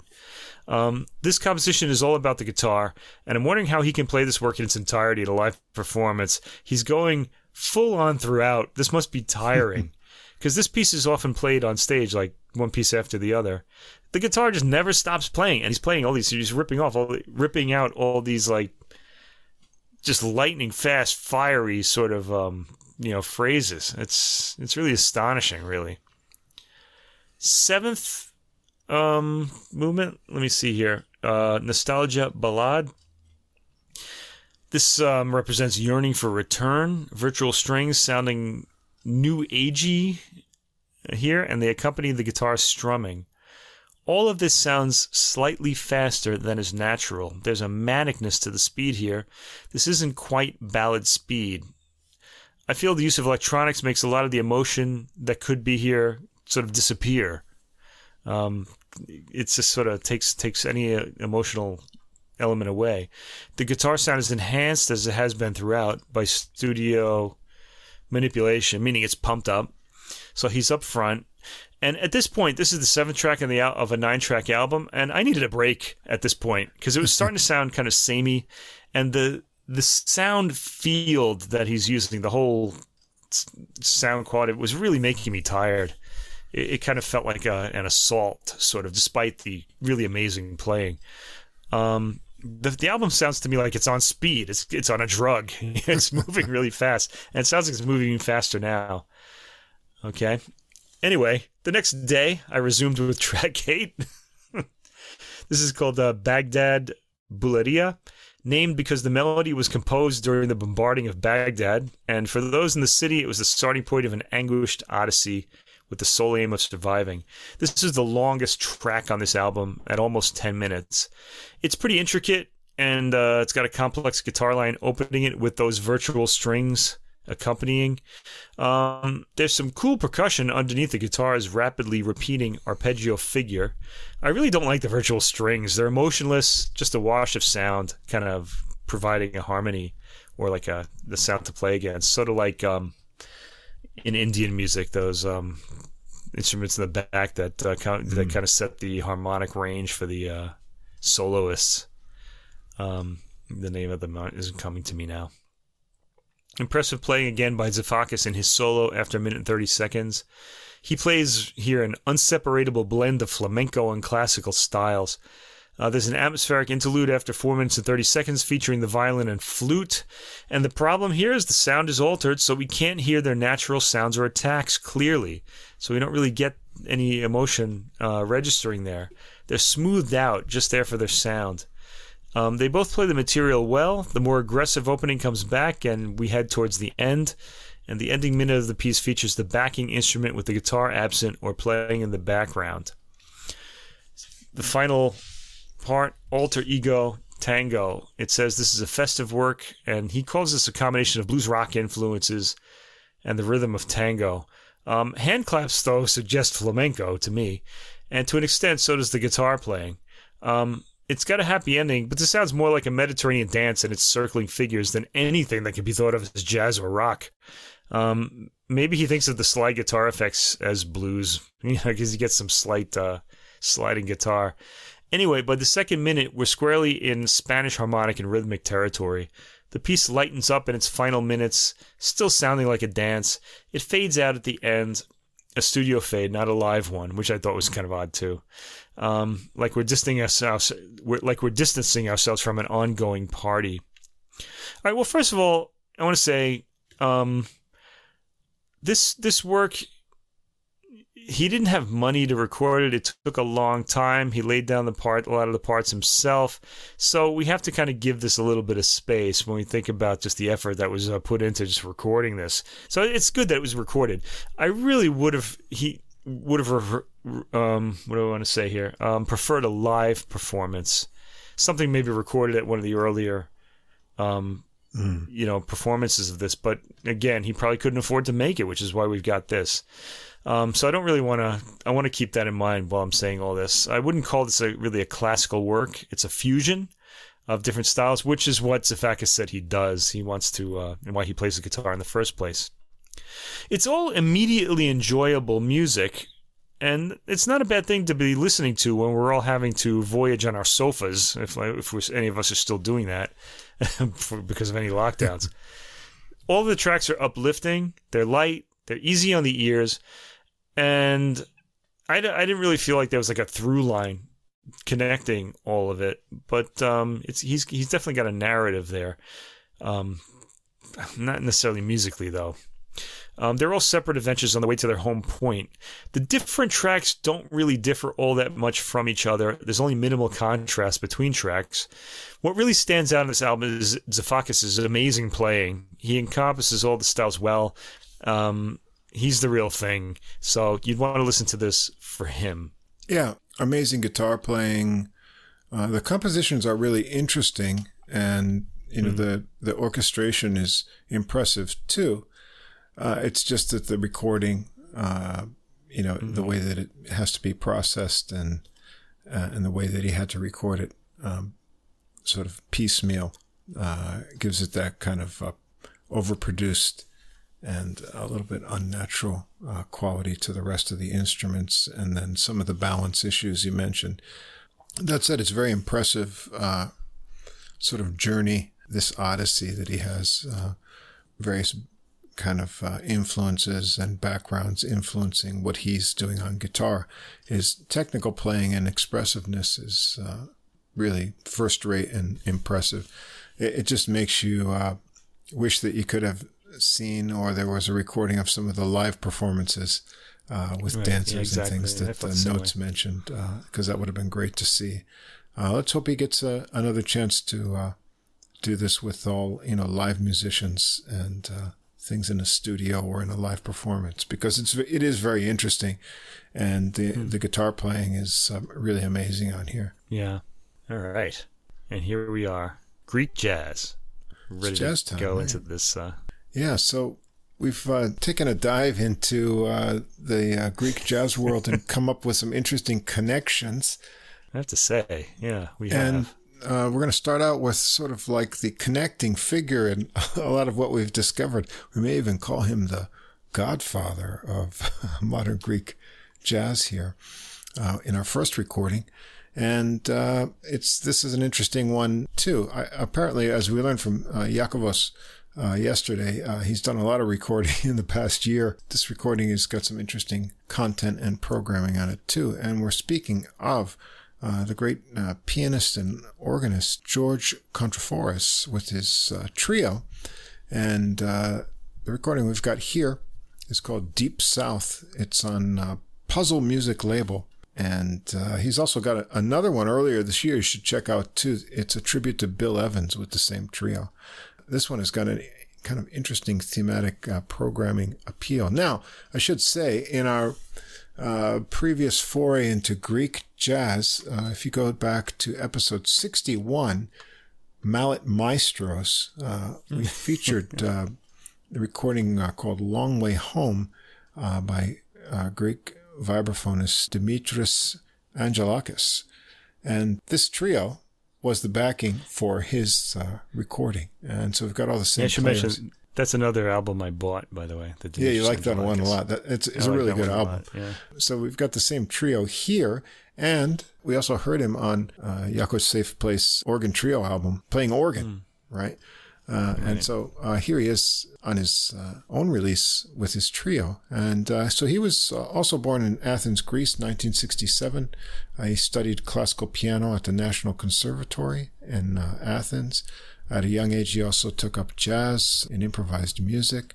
And uh, he's got a bachelor's and master's degree in jazz performance from the Sibelius Academy in Finland. And then he's performed on piano and organ with uh, lots of famous players in Europe uh, and also internationally, American players too, uh, including uh, big names like uh, David Liebman, Houston Person, Eric Alexander, uh, Lou Donaldson, and a lot of others. So maybe he's one of the most uh, experienced and well-known, you know, Greek jazz musicians out there. One of the interesting things about the album is it's it's got an interesting cover. What is that? Is that a shell on the cover? Yeah, I can't really sure. make that out. It's uh, kind of Yeah, interesting. it kind of Yeah. caught my eye, so I wanted to Yeah. point it out. Check it out and tell us what it is if you know. You all, Uh, yeah, listen, listeners, check it out. Yeah. Uh, there's another cover I'll mention later too that kind of catches the eye in this program. Yeah. I'd probably, for, I'd probably for different mention it, too. reasons. Um, Yeah, also, we've got uh, on bass Kimon Karotzis and uh, a drummer we're going to hear twice this evening, uh, Jason Wastor, who was uh, born in Athens as well, but um, studied in the U.S. and did some playing, mixing it up with uh, U.S. jazz players too. And uh, he's a young guy. I wouldn't say youngster. I guess he's what about 26 still. That's pretty young. Uh, but he's got a lot of uh, mature playing and intensity in his playing that we'll hear on both the, these albums tonight. And then uh, what makes this album kind of unique is the addition on the latter half by uh, guitarist Babis Teropoulos. Uh, when we go uh, to the deep south, that matches the name of the album. Uh, anyway, we're going to start out with um, a different idea. It's called a concerto for jazz piano. So there's kind of three movements uh, here dealing with time. So it's called Through Time. And uh, the first movement of that is called In the Present. Uh, these are all Kontrafouris's original compositions. This one starts out with a repetitive piano riff uh, in a five beat meter. Uh, bass and drums join in, and Kontrafouris launches into a melody, keeping the rhythm, uh, the rhythmic feel of the original riff going uh, as he goes along. The rhythm breaks up uh, into kind of a six beat pattern with a riff that you hear four times, and then it goes back to the five beat section. Uh, I'm going to keep you counting here if you're trying to figure out what's going Yeah. on. Uh, there's a cool lower bass line doubled in the left hand of the piano. I love that kind of thing uh, when you hear that, uh, you know, left hand piano and the bass going together. Uh, then a final section of rising syncopated riffs that build tension uh, before a return to the original melody section and a repeat uh, through those other sections. Uh, this time there's a little section also where the drums break the rhythm to work, uh, accenting the phrases of the bass and piano together. Kontrafouris gets a solo next over the pulsing five beat figures of uh, Karotzis. He focuses on rhythmically even phrases in the right hand with super clean articulation. Uh, he's really uh, Kind of- got a nice touch and can, you know, just kind of put me in mind of Vince Guaraldi. actually. yeah, pull out those individual notes. Um, he builds it up with more rhythmically punctuated ideas after that, and it goes into the rising syncopated riff idea, uh, again with some explosive drum fills from uh, Wastor. Then it comes down softer into the melody section, again uh, to build up once more. They riff out uh, for a long time on that, and then Wastor gets an extended and heavier drum solo that's kind of alluded to in the previous time going through, and uh, push right to the end with a final closing phrase and piano chord chime uh, to finish it off. So that was the present, and track two is called In the Past. Uh, this one's got a slow piano riff uh, intro that's now we're into four beats, a little more conventional. The bass joins in unison. Wastor joins in with light brushwork as Kontrafouris adds a chiming melody on top of that. The slow unified movement is tight with nice rhythmic bass fills from Karotzis. He digs deep in the low bass range uh, for pairs of notes as Kontrafouris starts his piano solo with relaxed, and I called this gluey phrasing. Um, what I, what I meant by that is, um, you know, in Japan we have uh, foods that they call neba neba. They're foods with a stickiness to them. It's like a Ah. okra and um, yamaimo, a Japanese mountain potato. And when you pull these foods out of some dish, I don't like these foods personally, but they kind of like that too. The way they make the okra. they, but they they have this sort of um, starchy stickiness that pulls them kind of back into the into the you know bowl that they're in, and I, I got this feeling uh, with his phrasing that's you know there's like a adhesive that is holding his fingers back to the keys, which results in this really kind of interesting sort of uh, sticky phrasing. Uh, it's not out of time, but it's just that slight hesitation that creates a nice feel. Um, when he goes through that, then trickles of notes, uh, later some faster runs, uh, nice development. Wastor paints some really good cymbal textures behind that all nicely, and they work through the melody again with some repeats of the final phrase to take it to a close, and then some final piano chimes there too. I wonder if he's um you know going for like what what they call Dilla time now. Like there's there was a hip hop producer Jay Dilla who kind of slightly sped up and slowed down his beats so they weren't quite in sync with the the other instruments. I mean, he may maybe he's doing that. He's kind of got that idea. I mean, you know, there's various ways to play around time, and all players have their kind of uh, approach. You know, some just people naturally sort of on a, a, a lazier kind of behind the beat feel. But I, I got the feeling that he pulled that out kind of uh, on purpose. Uh, just Yeah. that little kind of it's it's almost a weight or you know a pulling back uh, that uh, makes a really interesting uh, human touch uh, to that, and and I really like that. Three is uh, in the future. Uh, so this ends out this uh, set of uh, concerto here through time. And this one kind of begins with a series of eight chords uh, on one in four of a 6 8 rhythm that become the bass. Uh, Wastor scratches out some subdivisions under that, and then Kontrafouris fills in the gaps with an elegant melody line with a lot of nice little ornaments on there. It pushes ahead with some more intensity and accent in the drums, but then it comes down for a final melody section. Kontrafouris takes a solo over the, again, very low and bouncy bass uh, here.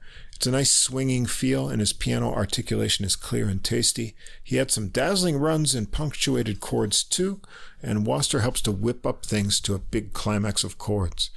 Uh, gets a bass solo. He gets down low uh, before getting more melodic in the upper register. They go through the melody again, uh, Wastor helping to push it to a big finish with intensity. I wrote that the uh, Guaraldi is strong in this one. Oh, you thought so? Those that, that waltz time always put and this kind of playing really puts me in mind of Vince Guaraldi all the time. Yeah. And we've got kind of a, a middle piece that breaks up the two larger uh, sort of sets of works. And I guess this is a, a Greek, uh, I don't know if it was a popular song or whatnot, but it's uh, Elsa se fovome. And I don't know if it means something like Elsa, I'm afraid of you or, or something like that. Did you look it up? Yeah, it and up you can find the recording, uh, simple live things from the uh, the singer uh, Dionysis Savvopoulos. Um, this is a really jazzed up version uh, compared to the original that you'll see there. It starts out with a repeated Right. kind of rhythmic F note on the piano, uh, and the bass keeps that rhythmic idea going with a kind of heartbeat thing uh, that it picks up off from it. The melody goes through some nice rhythmic changes, uh, different piano figures and bass lines. The harmonies are really nice on this tune, uh, with some unexpected chords along the way. Karatzos gets a bass solo first, and he keeps the rhythms tight in his melodic lines. Then he gets a crying kind of bluesiness uh, at the end. And then uh, Kontrafouris is next, building the solo melody nicely, uh, while he connects his ideas and shows some impressive smooth runs here too, uh, before they go back uh, to the original melody. Then we get, well, we had a concerto. First, this is a suite at Yeah. the end here, But and it's the good kind of sweet. the good kind of suite. It's called The Deep South. It's a kind of road trip to various locations in the south, and this is where we get uh, of the south the, of the U.S. We should south say. of the U.S., not the south of Greece, and this yeah. is where we get uh, the uh, dirty, dirty slide guitar pyrotechnics of Babis uh, right. Teropoulos uh, joining in here. So the first stop on the uh, Deep South tour is Clarksdale, Mississippi. Uh, it begins with, as these tracks do, it's kind of a an affected, distant sound as if you're hearing it on a car radio or in another room. Uh, so you get this uh, blues guitar uh, coming in a kind of a muffled tone that starts things out, and then uh, that transforms into uh, an upfront uh, piano from uh, Kontrafouris to set the rhythm of the tune, you know, in a standard recording quality for a slow eight-beat feel groove. I've always fallen for that I've always yeah. fallen for that effect. I really like it. Oh yeah, that kind of the modern, the the old to the modern, old you know? to the modern. Yeah, uh, clicks from Wastor brings it in. Uh, introduction of some dirty, bluesy slide guitar from uh, Babis here, Babis Teropoulos. Uh, there's a lot of space here. The guitar fills the gaps with crying slide licks. It also sounds like he's got a couple guitar uh, things going on. He's got a resonator kind of sound, and then later uh, more standard, smooth, bluesy uh, electric licks. So you may have a couple tracks going on over this. Uh, Kontrafouris has been uh, keeping rhythmic chord duty uh, through the guitar, and then he gets his own time for some blues from about four minutes and 40 seconds. Uh, on the lifting harmonies of the bridge, uh, he breaks away with some high flying figures, uh, and they really blow the blues away. Uh, it gets out of this kind of uh, bluesy mood. Then it returns to the dirge of the groove that it began with, with Teropoulos giving some more uh, tasty guitar licks from his kind of, um, what was that Forrest Gump line? The box of chocolates. That's what I feel his sound is. It's like uh, uh, every time I hear like a couple licks, then it's like, ooh, there's another tasty treat we haven't heard yet. And, you know, ooh, there's a caramel lick and uh, this one. He's got all these like, you know, little surprises uh, in his guitar playing. Yeah. Uh, and then it ends off with a little more of that resonator sound uh, for the final guitar phrases. The next track, we're going to go to New Orleans. And uh, this time we start out with a faraway bluesy piano for the whole first minute. Uh, you know, it's like a distant uh, archive recording. Then Kontrafouris brings it up into the foreground rising riff of chords, Wastor adding a big snare roll uh, to kick into a beat. Teropoulos joins in with some more guitar and slide work. He really makes it cry with the slide and some raunchy riffs. Force takes a solo then that hmm. builds rhythmic figures into jazzy runs, bluesy rolls, pounding chords. Uh, then Teropoulos is back in for some more guitar. Uh, you really have to love the dirty tone and edge of the sound of the guitar. Uh, he gets a more jazzy in some of the phrases, and then he gets the wah wah pedal going to add some more intensity on top of everything else. Uh, you're going to need a shower after this track because it's just so dirty and edgy. You're going to have to towel off here uh, before we yeah. get to the end. Then Kontrafouris chimes out some chords uh, on this ending. And then uh, we're going to go Alabama Bessemer for the last track. Uh, Teropoulos starts it out on guitar uh, with some loose bluesy ideas, uh, works into a pulsing rhythm of plucked figures and slides. Uh, Wastor kicks it into something different as the trio comes in on the more jazzy harmonized backing that has rising chords in an eight beat pattern that's interesting. It's three, three, two in the phrasing. Um, hmm. gets an extended, very nasty slide solo here. There's a break in form uh, in four bars of three that hints at things to come. So it sort of from goes from eight to a nine feel. Um, but after the next break section, they stay in the three beats for a while in the section before they go back to the three three two. So the the you know the meter underneath is changing, which makes it interesting. Kontrafouris gets a solo next, and this is much more modern and jazzy, uh, going outside the harmonies on kind of fleeting and far-reaching runs. Uh, so it breaks out of that bluesy character. He gets some uh, rolling right hand figures, uh, heavy left hand chords before a final few dazzling runs. Then it's back to Teropoulos' slide for a short section before it comes down soft for some simple solo piano chords and then builds again with simple harmonies, now in halftime, dirty and uh, really bluesy groove.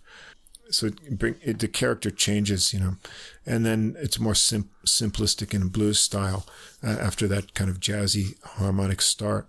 Pteropoulos has saved some final nasty crying slide ideas and licks uh, for the end that fades into some faraway sounding uh, blues note guitar. So you know, if you thought of it, you would say that uh, dirty slide blues guitar and uh, jazz piano won't go together. Uh, but th- these guys make it so fun that you can't resist. Uh, it's an interesting and, exciting recording. Um, and these two kind of larger related themes with the uh, concerto at the beginning and the blues suite at the end, uh, you know, make a nice contrast. The trio locks in together nicely on all the pieces. Uh, Kontrafouris is, you know, he's got this amazing technique and, uh, you know, beautiful phrasing, fabulous touch, uh, interesting solo ideas. Uh, as I said, uh, also check out his uh, tribute to Bill Evans recording from earlier this year and then his organ work on the Jaco organ trio. Um, you know, he's, got, he's a well-rounded player, and uh, it's hard not to be infatuated with his uh, style and solos when he plays. Yeah, um, it's it's an appealing album all the way through. I mean, I liked all of it. I, I thought it was kind of jarring though, like going from the the jazz of the first four tracks and then like into the this really what really was a blues yeah uh, suite, you know.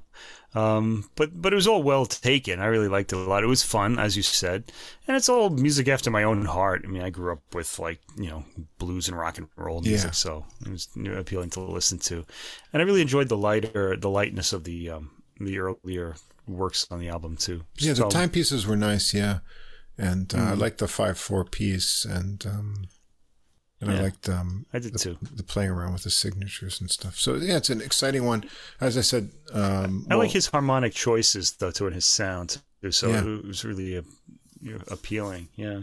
Yeah, he's um, his uh, organ playing and piano playing both capture different kind of parts of his musical personality, and uh, the more I listen to his yeah. playing, you know, the more I like it. And uh, yeah, so hopefully we'll hear from more of his uh, playing in the future. Next release, uh, wow, this one yeah. is a real little uh, gem here. Uh, I only feel like I've scratched the surface of what's going on in here. And uh, this is from the Spiral Trio. And this is on the Deck Records label and it's called Broken Blue. Yeah. Uh, this came out at the end of April. Oh, yeah. yeah. I was just gonna say it's a pretty complex record. I like, yeah, very I've complex. Listened to this a few times. You know? Yeah. Uh, so, but but enjoyable. I don't want to say you know that. Yeah, know, this is it's really. Not, it's not gonna intellectually freeze you out or anything. It's really good, but it's got a lot of uh, things to discover. Let's There's say a lot going on here. Um, it's mm. a, so there. Are, Spiral Trio is a modern jazz piano trio uh, based in Athens. They've been together for about a decade performing around uh, Greece and Europe.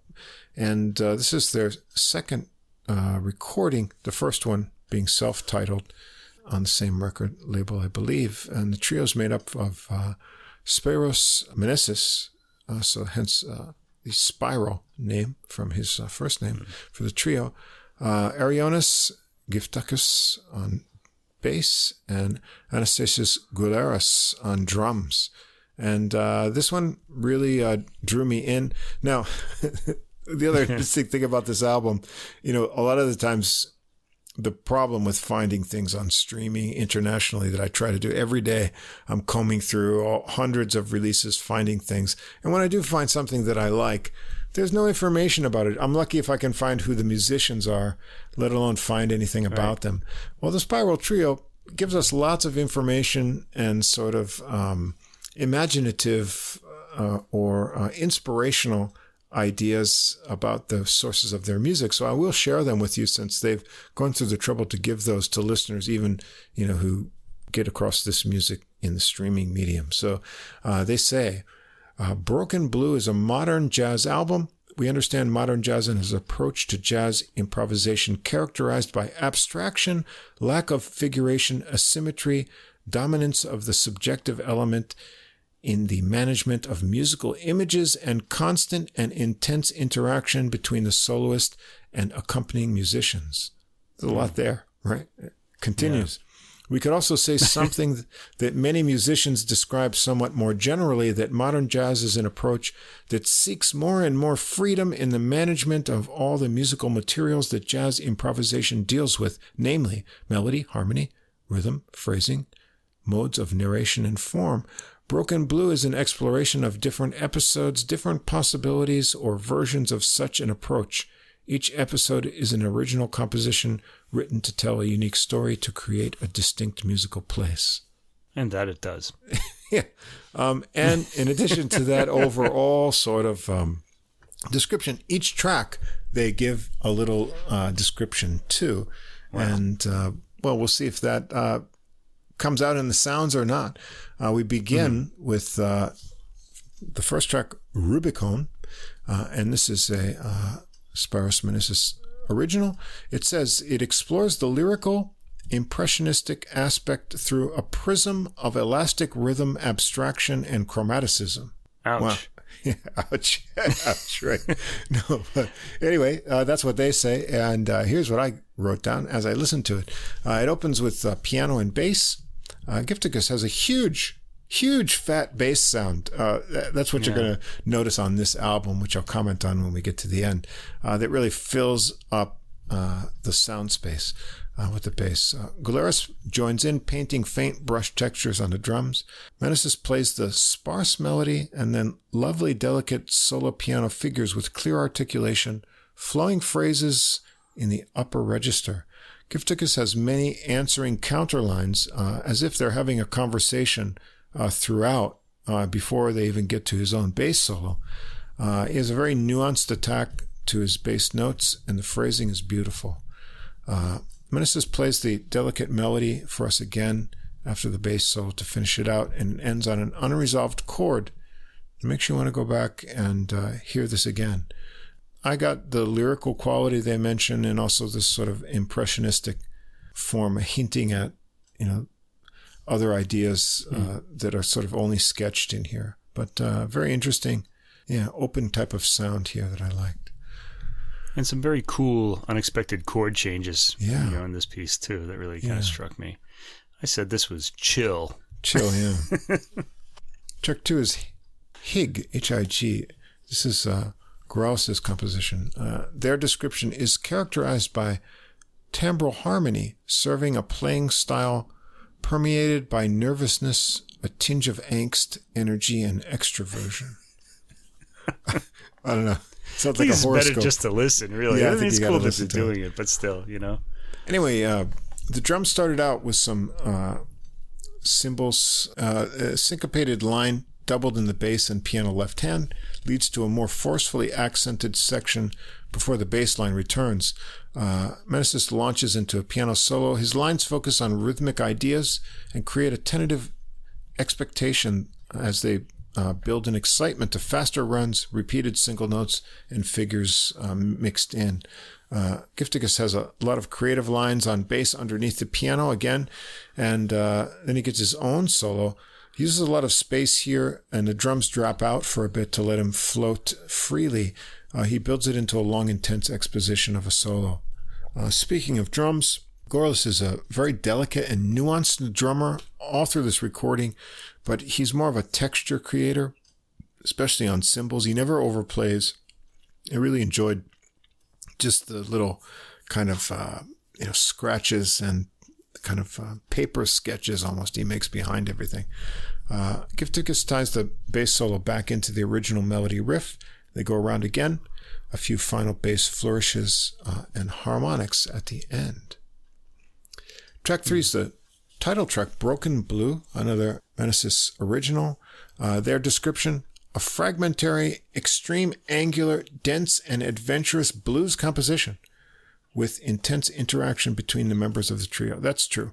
Uh, yes, hmm. it's angular, it's choppy, but it's also boppy. And uh, that melody uh, here comes out in the piano uh, on the tune. Uh, Giftakis changes the rhythmic feel as they go along, keeping it unpredictable. Uh, Meneses gets some more adventurous harmonic ideas in his solo, and it really gets moving in some places with driving cymbals and walking bass. He turns more bluesy midway through, and the trio is really burning right through this. Uh, um, the movement is great. Uh, Giftakis has a more abstract bass solo here.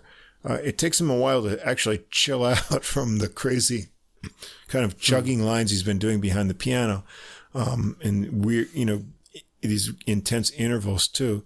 Uh, once he gets down, he becomes more creative, sliding phrases, rhythmic figures. There's a lot of fun with fast finger work here. Uh, and you get some answers from the piano to what he's doing. Uh, the interplay is good in the trio here before he gets uh, way out there with some intervals and a final uh, glist note. this is a pretty out there bass solo. It was very cool. Uh, they bring it back to the melody. Uh, trading off for Gouleras to get some drum soloing between uh, blazing runs. Uh, it's a lot of fun, and this this tune really shows off the interplay uh, between the members, as uh, they mentioned in their description. Uh, track four, we're going to get the only sort of uh, more standard piece on here, uh, but it's a nice contrast, and they do a really good uh, sort of interpretive performance of it. Once Upon a Summertime, Michel Legrand's piece. as they mentioned, it's the quietest moment for the trio on this album and is pervaded by lyricism, introspection, and a tinge of nostalgia. Uh, well, it's a pretty and forlorn, slow piano kind of opening, uh, beautifully restrained playing. The bass and drums don't join in until exactly two minutes of uh, the piano. Uh, Giftakis adds a bit of push and a little more counterline in his bass work to the piano uh, ideas. Gorliss with, I said, paper thin brush textures behind. It's they're like crisp little see-through like wafer kind of rolled out things. Uh, it sounds really nice. It has a this sense really of open sen- space. recording. Yeah. Mm. Not not concerned with the meter. Um, you sort of like we said. Um, uh, what was that uh, recording that we talked about? Time almost stopping in um, oh. uh, earlier this um, year. Um, it was a classical one, right? No, no, no. Uh, it was. Um, no another jazz oh, recording boy. we're talking about. It'll come to me in a moment. Um, okay. But um, yeah, so it's sort of uh, the time as a the movement of time kind of drops out, and then it it allows uh, to do some really lovely melodic playing. Uh, so you, you lose sense of that meter, and you're in this sort of free space. Uh, Giftakis has a lovely uh, melodic bass solo as well here. Uh, they go around the melody uh, once more, and Meneses adds a little more rhythmic playfulness with extra notes and a pretty uh, final ending. Uh, Bill Charlap's recording. Uh, oh, God. yeah, that was that we, last year. Yeah, that we talked about that. Um, yeah, that's right. We did say that. It just yeah. the the tempos on that album uh, that we're taking mm. sort of lets things just open up and the players right. sort of see into the time rather than the time sort of dictating what they're doing. I got that feeling on this piece. Uh, it's just so relaxed and uh, open to uh, you know kind of freedom of movement outside of that uh, right. time constraint. Uh, I really enjoyed it. And Track then, five. the, the, this next track, and then this next track, yeah, yeah, and dispelled that completely. yeah, change of pace here for uh, yeah. bipolar. All you need is the title to know what's going to yeah. happen. this is his uh, com- composition. It says, uh, based on the harmony of the jazz standard Solar, uh, you, you, probably know this one if you're a jazz fan. It's a quirky musical metaphor for an anthropological type, the old New York hipster of the 1940s mm-hmm. who has been historically like and culturally anthropological yeah, associated mm. with the emergence of bebop. Characteristics of this type that we have tried to convey in a musical way are a twist, a looseness, a peculiar, incomprehensible way of speaking, and perhaps a tone of irony and sarcasm. Well, that'd be New York. Um, and a heroin addiction. It could um, it's a fun, boppy number with the bass and piano working on a syncopated strain of the melody that alternates with a more swinging walking bass section. Uh, Meneses gets an interesting start to his solo, picking out a lot of scattered notes before harmonizing and getting more of a rhythmic push. The bass and drums have left him alone to do his thing for a while. He gets a few harmonic surprises along the way. Bass and drums join back in as he continues along, backed by their swinging groove. He has some really speedy runs and punctuated rhythmic figures, really digging in with left hand accents. Giftakis is next with a solo starting out, leaving lots of space between his figures, adding some cool double stop notes and slides. He gets into a real rhythmic groove, swinging hard, melodic ideas way up in the high register.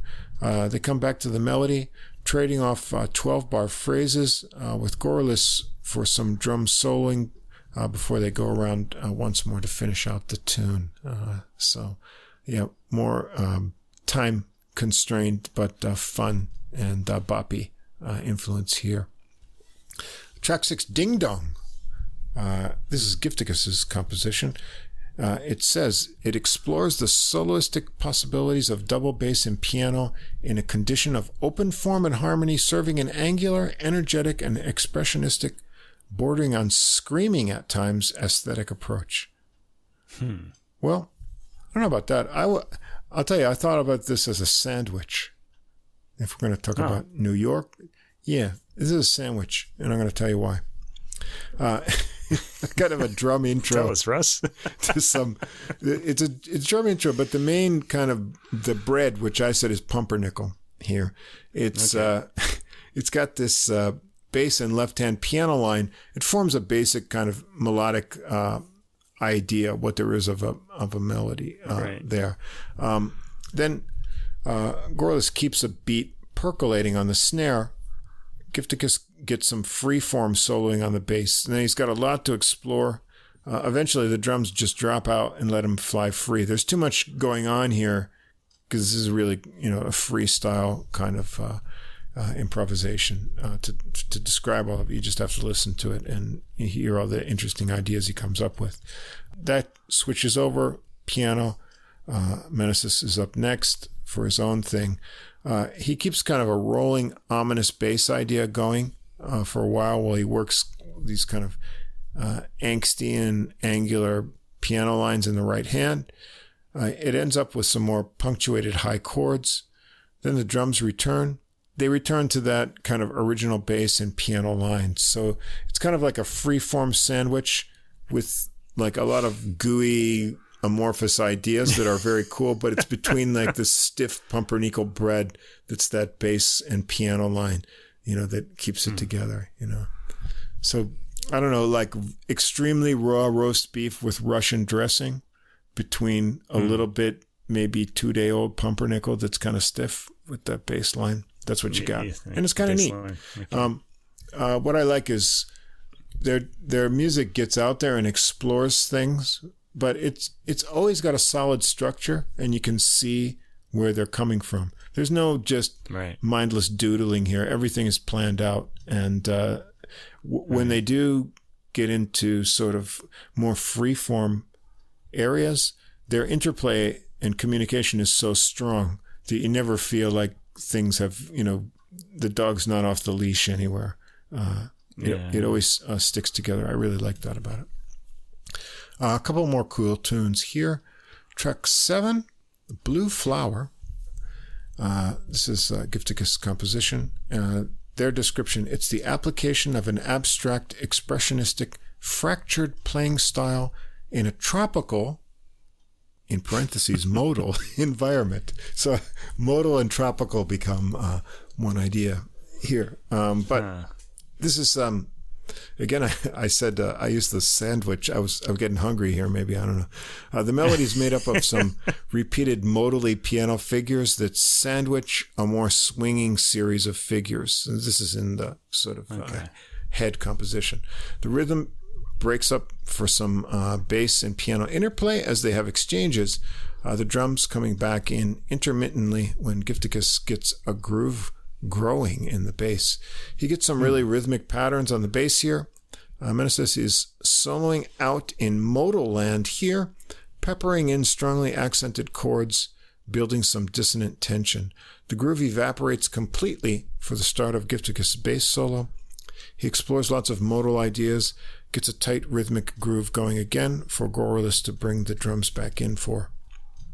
Uh, his vocalizations with the modal melodic ideas in his solo are pretty cool too. Um, here mm. humming and singing along a bit in the background.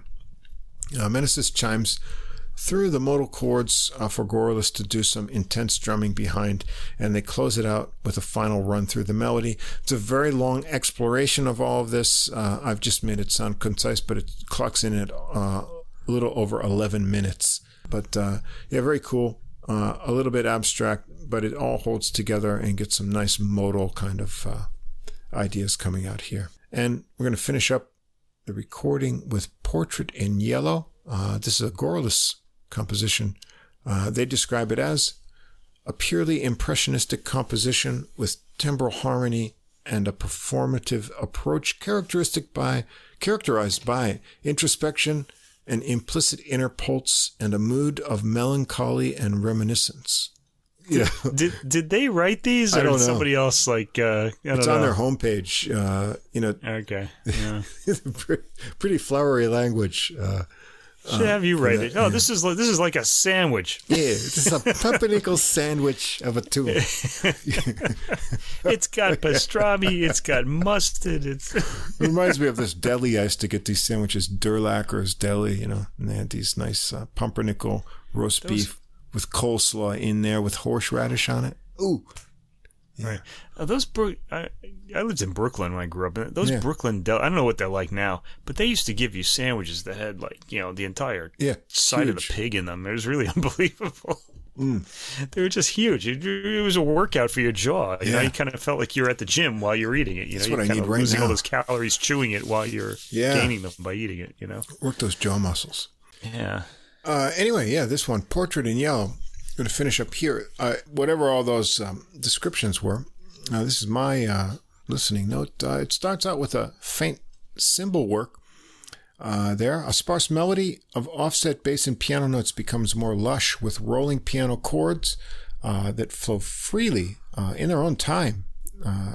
nice kind of feel here. Piano and bass then have floating dialogue in free tempo some really beautiful melodic ideas emerged from this. I was kind of uh, really drawn into that. Uh, the cymbals provide hmm. background textures when the phrases swell up. Uh, then the bass and piano finish their conversation. Uh, Gorliss has some time for a brushwork solo around the drums. Uh, it becomes almost silent. Then the piano and drums return uh, with this really offset melody. You know, the the way the notes come out in the bass and the piano, it's almost echoish uh, from the, be- mm. the mirrors the beginning, uh, and it rolls into a, little more intensity uh, before uh, it ends quietly. Uh, so I really enjoyed this recording. Uh, it's mm. very interesting, very m- modern and forward thinking, but accessible at the same time because it, I found it really easy to, despite these descriptions, I found it easy to mm. listen and understand what they were aiming for and the the sort of leaps they take musically, but also the trust that they have with each other. Uh, you can really sense that interplay uh, that's going on in the connection between them. Uh, so that interplay is great, especially considering these adventurous approaches they take to the compositions and then the free open arrangements.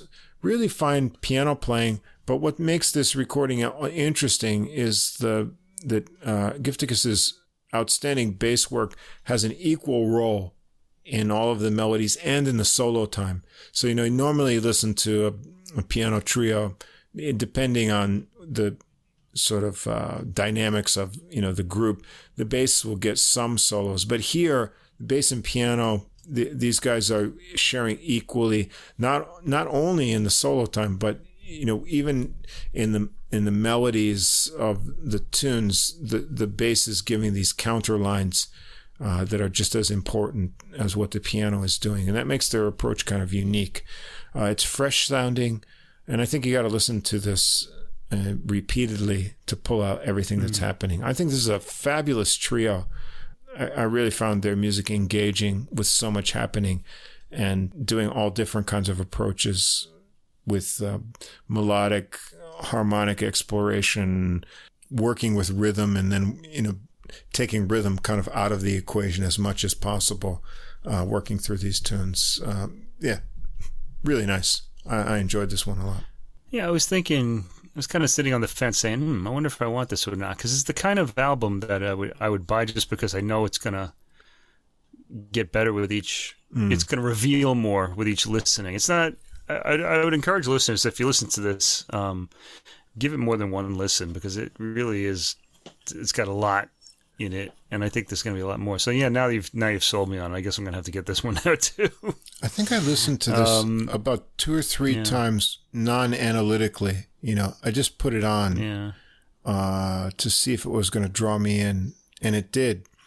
And then you know I had to listen to it again to sort of you know think about what I was listening to, and I had I was familiar with where you know each piece was going to go then, and then when I actually started mm. to think about what they were doing and the approach, I was all that more intrigued. You know, by that time I had heard it three or four times. So, wow, yeah, I really, I really think this it's, is a good one. Yeah, it's got eight tracks on it. It's a it's a fairly long album though, despite it's all, an hour and ten minutes. Yeah, uh, it it is yeah. a long recording.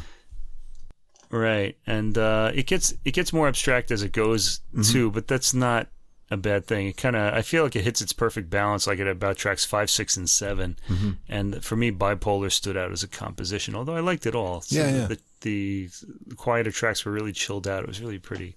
Yeah. Um. Yeah. So this is something. Yeah. This is going to be a yeah. one I'll probably have on time to time over the summer. Sounds good.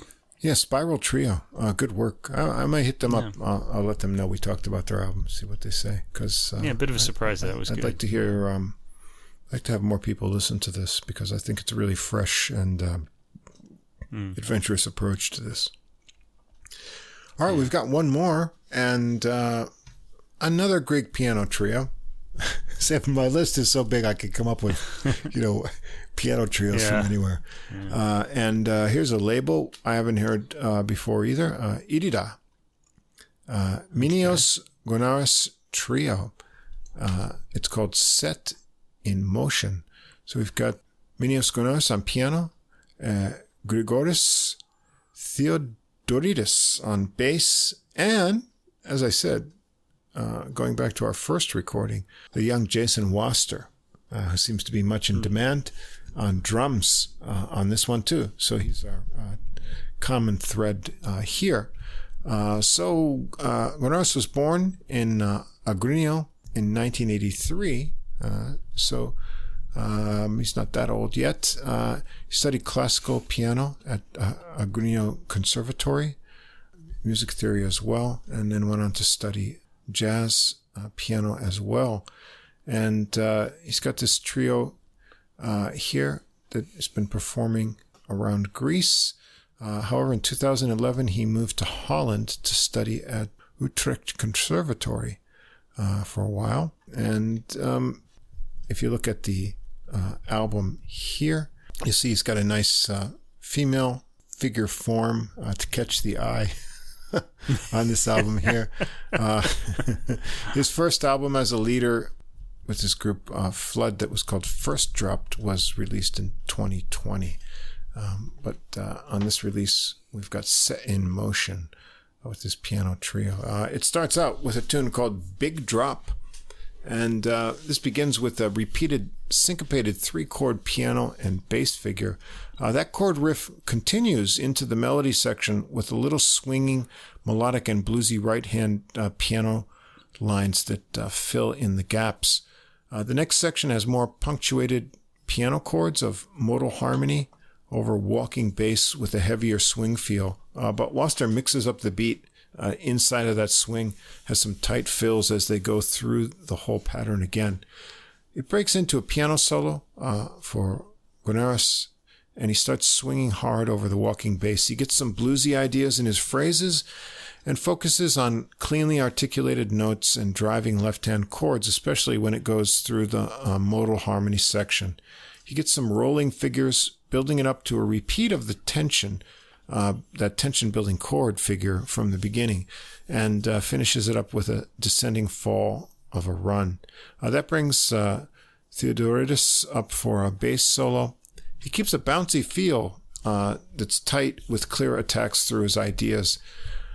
They head back to the melody section of trickling right hand lines, and when they get back to the repeating chord figures, bass and piano come down in volume uh, to vamp out for a while and give Wastor some drum soloing time, uh, slowing up on the last one, and there's some ascending piano notes to finish it off.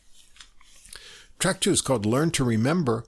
Uh, a drum tom roll starts into a more extended drum solo that also features a lot of toms.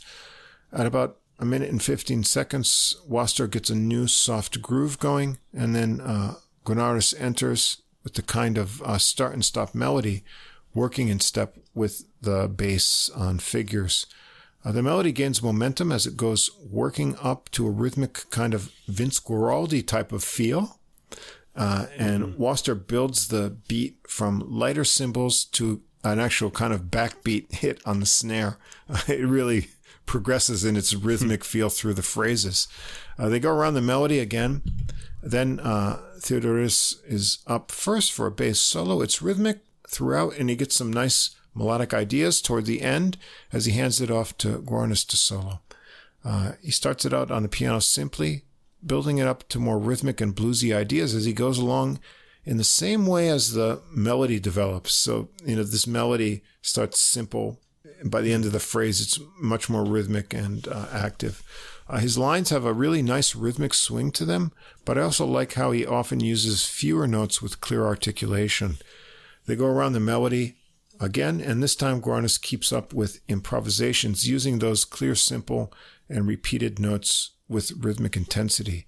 He works it up into a rising rolling chord idea kind of thing in the right hand over the driving groove Wastor has worked up before the final chord section and a little slowdown to the end. Yeah, nice kind of rhythmic feel progression with the melodic development in this tune. Track three, uh, Blues. This is a fun swinging 12 bar blues with some monkish type lines and tight syncopated movement between the trio. The bass goes out walking for Gounaris to start his piano solo. Uh, he's going to take this his time on this one to build it up slowly starting with one handed phrases in the middle register that leave a lot of space. Wastor has some nice surprise hits and fills as he brings in the left hand of the piano for some extra support on these solo lines and more bluesy ideas that still leave big gaps of anticipation.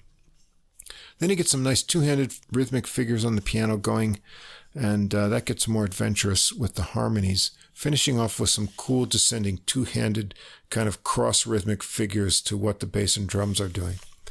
Uh, gets a bass solo next, getting high and bluesy, and then Gounaris takes another 12-bar solo chorus on piano, uh, then giving it over to Wastor for uh, two choruses himself, mixing things up nicely before they come back for another couple runs through the melody. So, uh, cool little uh, blues piece here.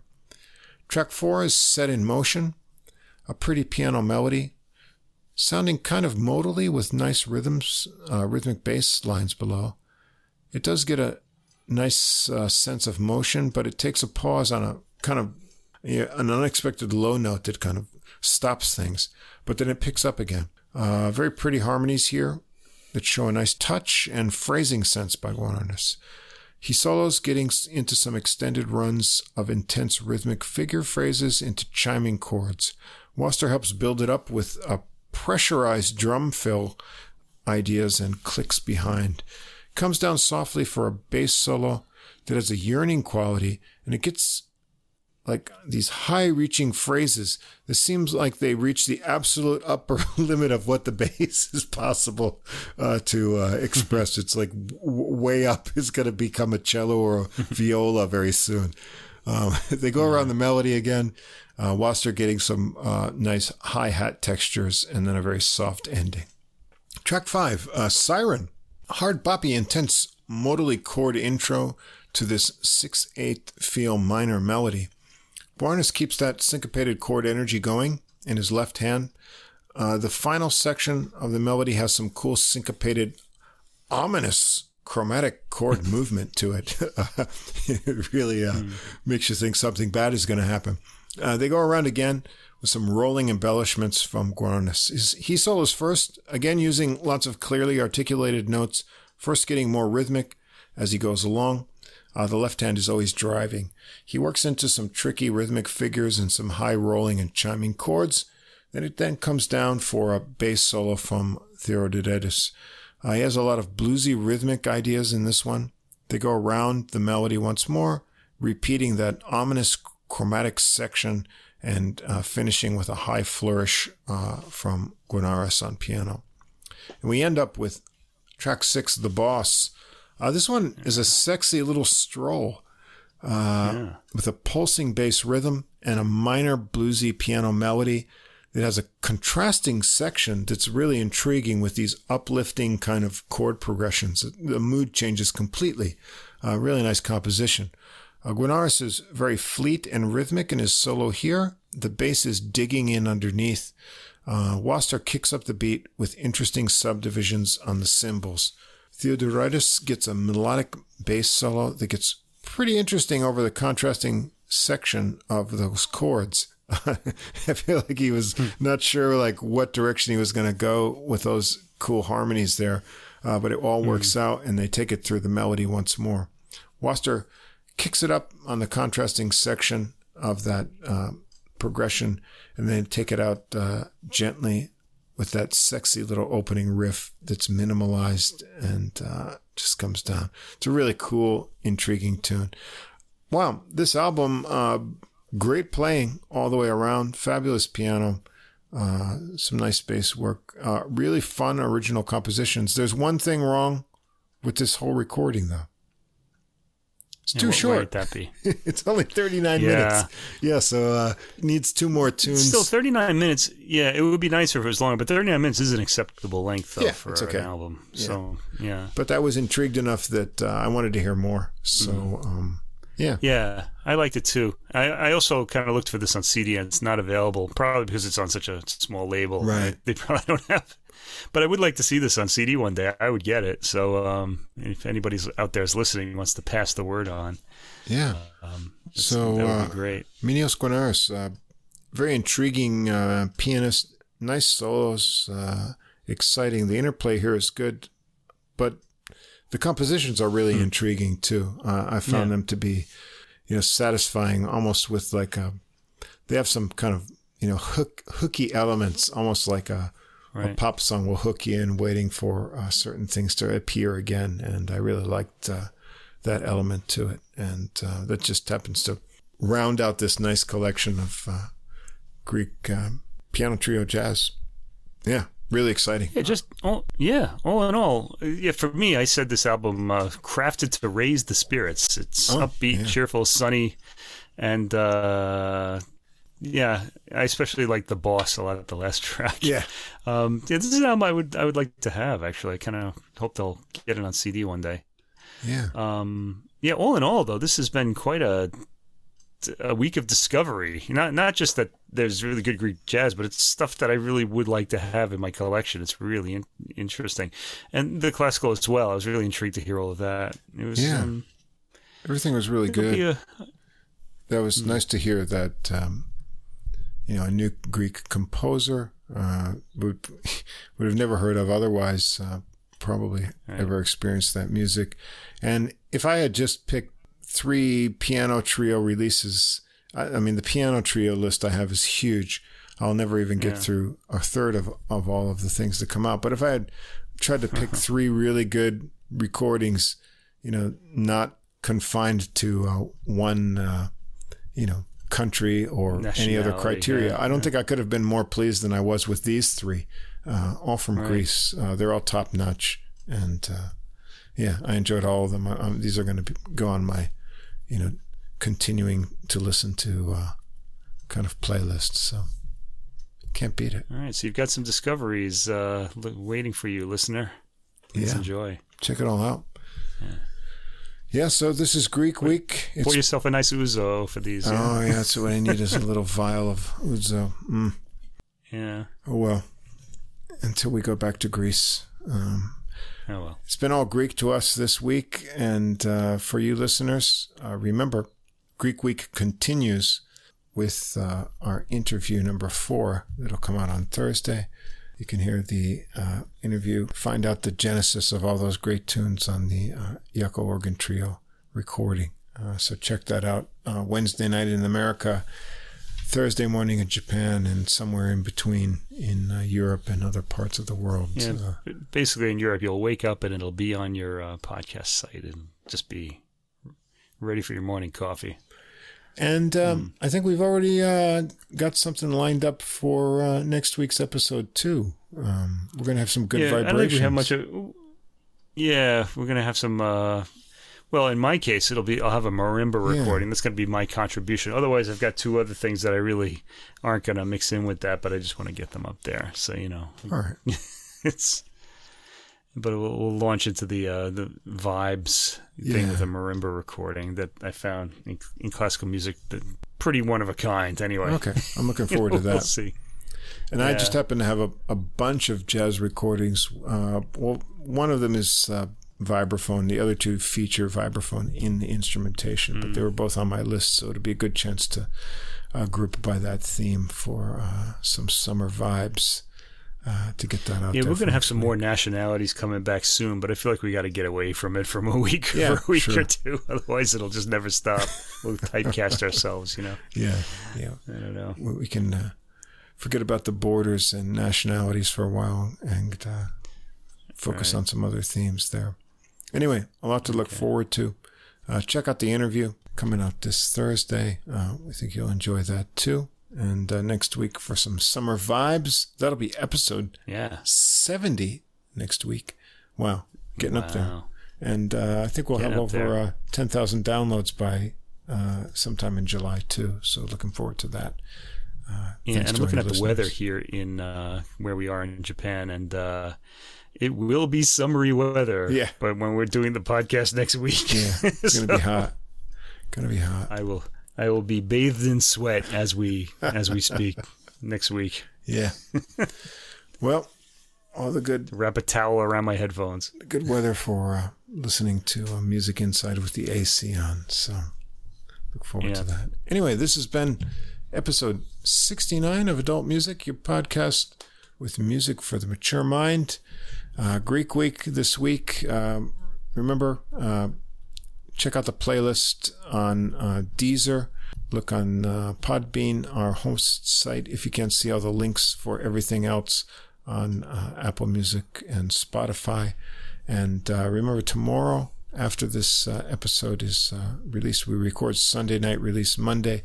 I get the playlist for the upcoming week out the same day. So if you want to check it out early, you can find that exclusively on Deezer. Uh, but I also put the link for it on our Facebook page. Uh, so come check us out there. Uh, thanks again for our wonderful logo in neon, uh, that uh, sort of glow that draws you into the adult music uh, podcast logo to uh, Fast Signs of Staten Island. And uh, we appreciate that. Right. And uh, we'll be back again next week with episode 70 and some summer vibes. So until then, enjoy Greek week, and we'll see you again next week for a new episode.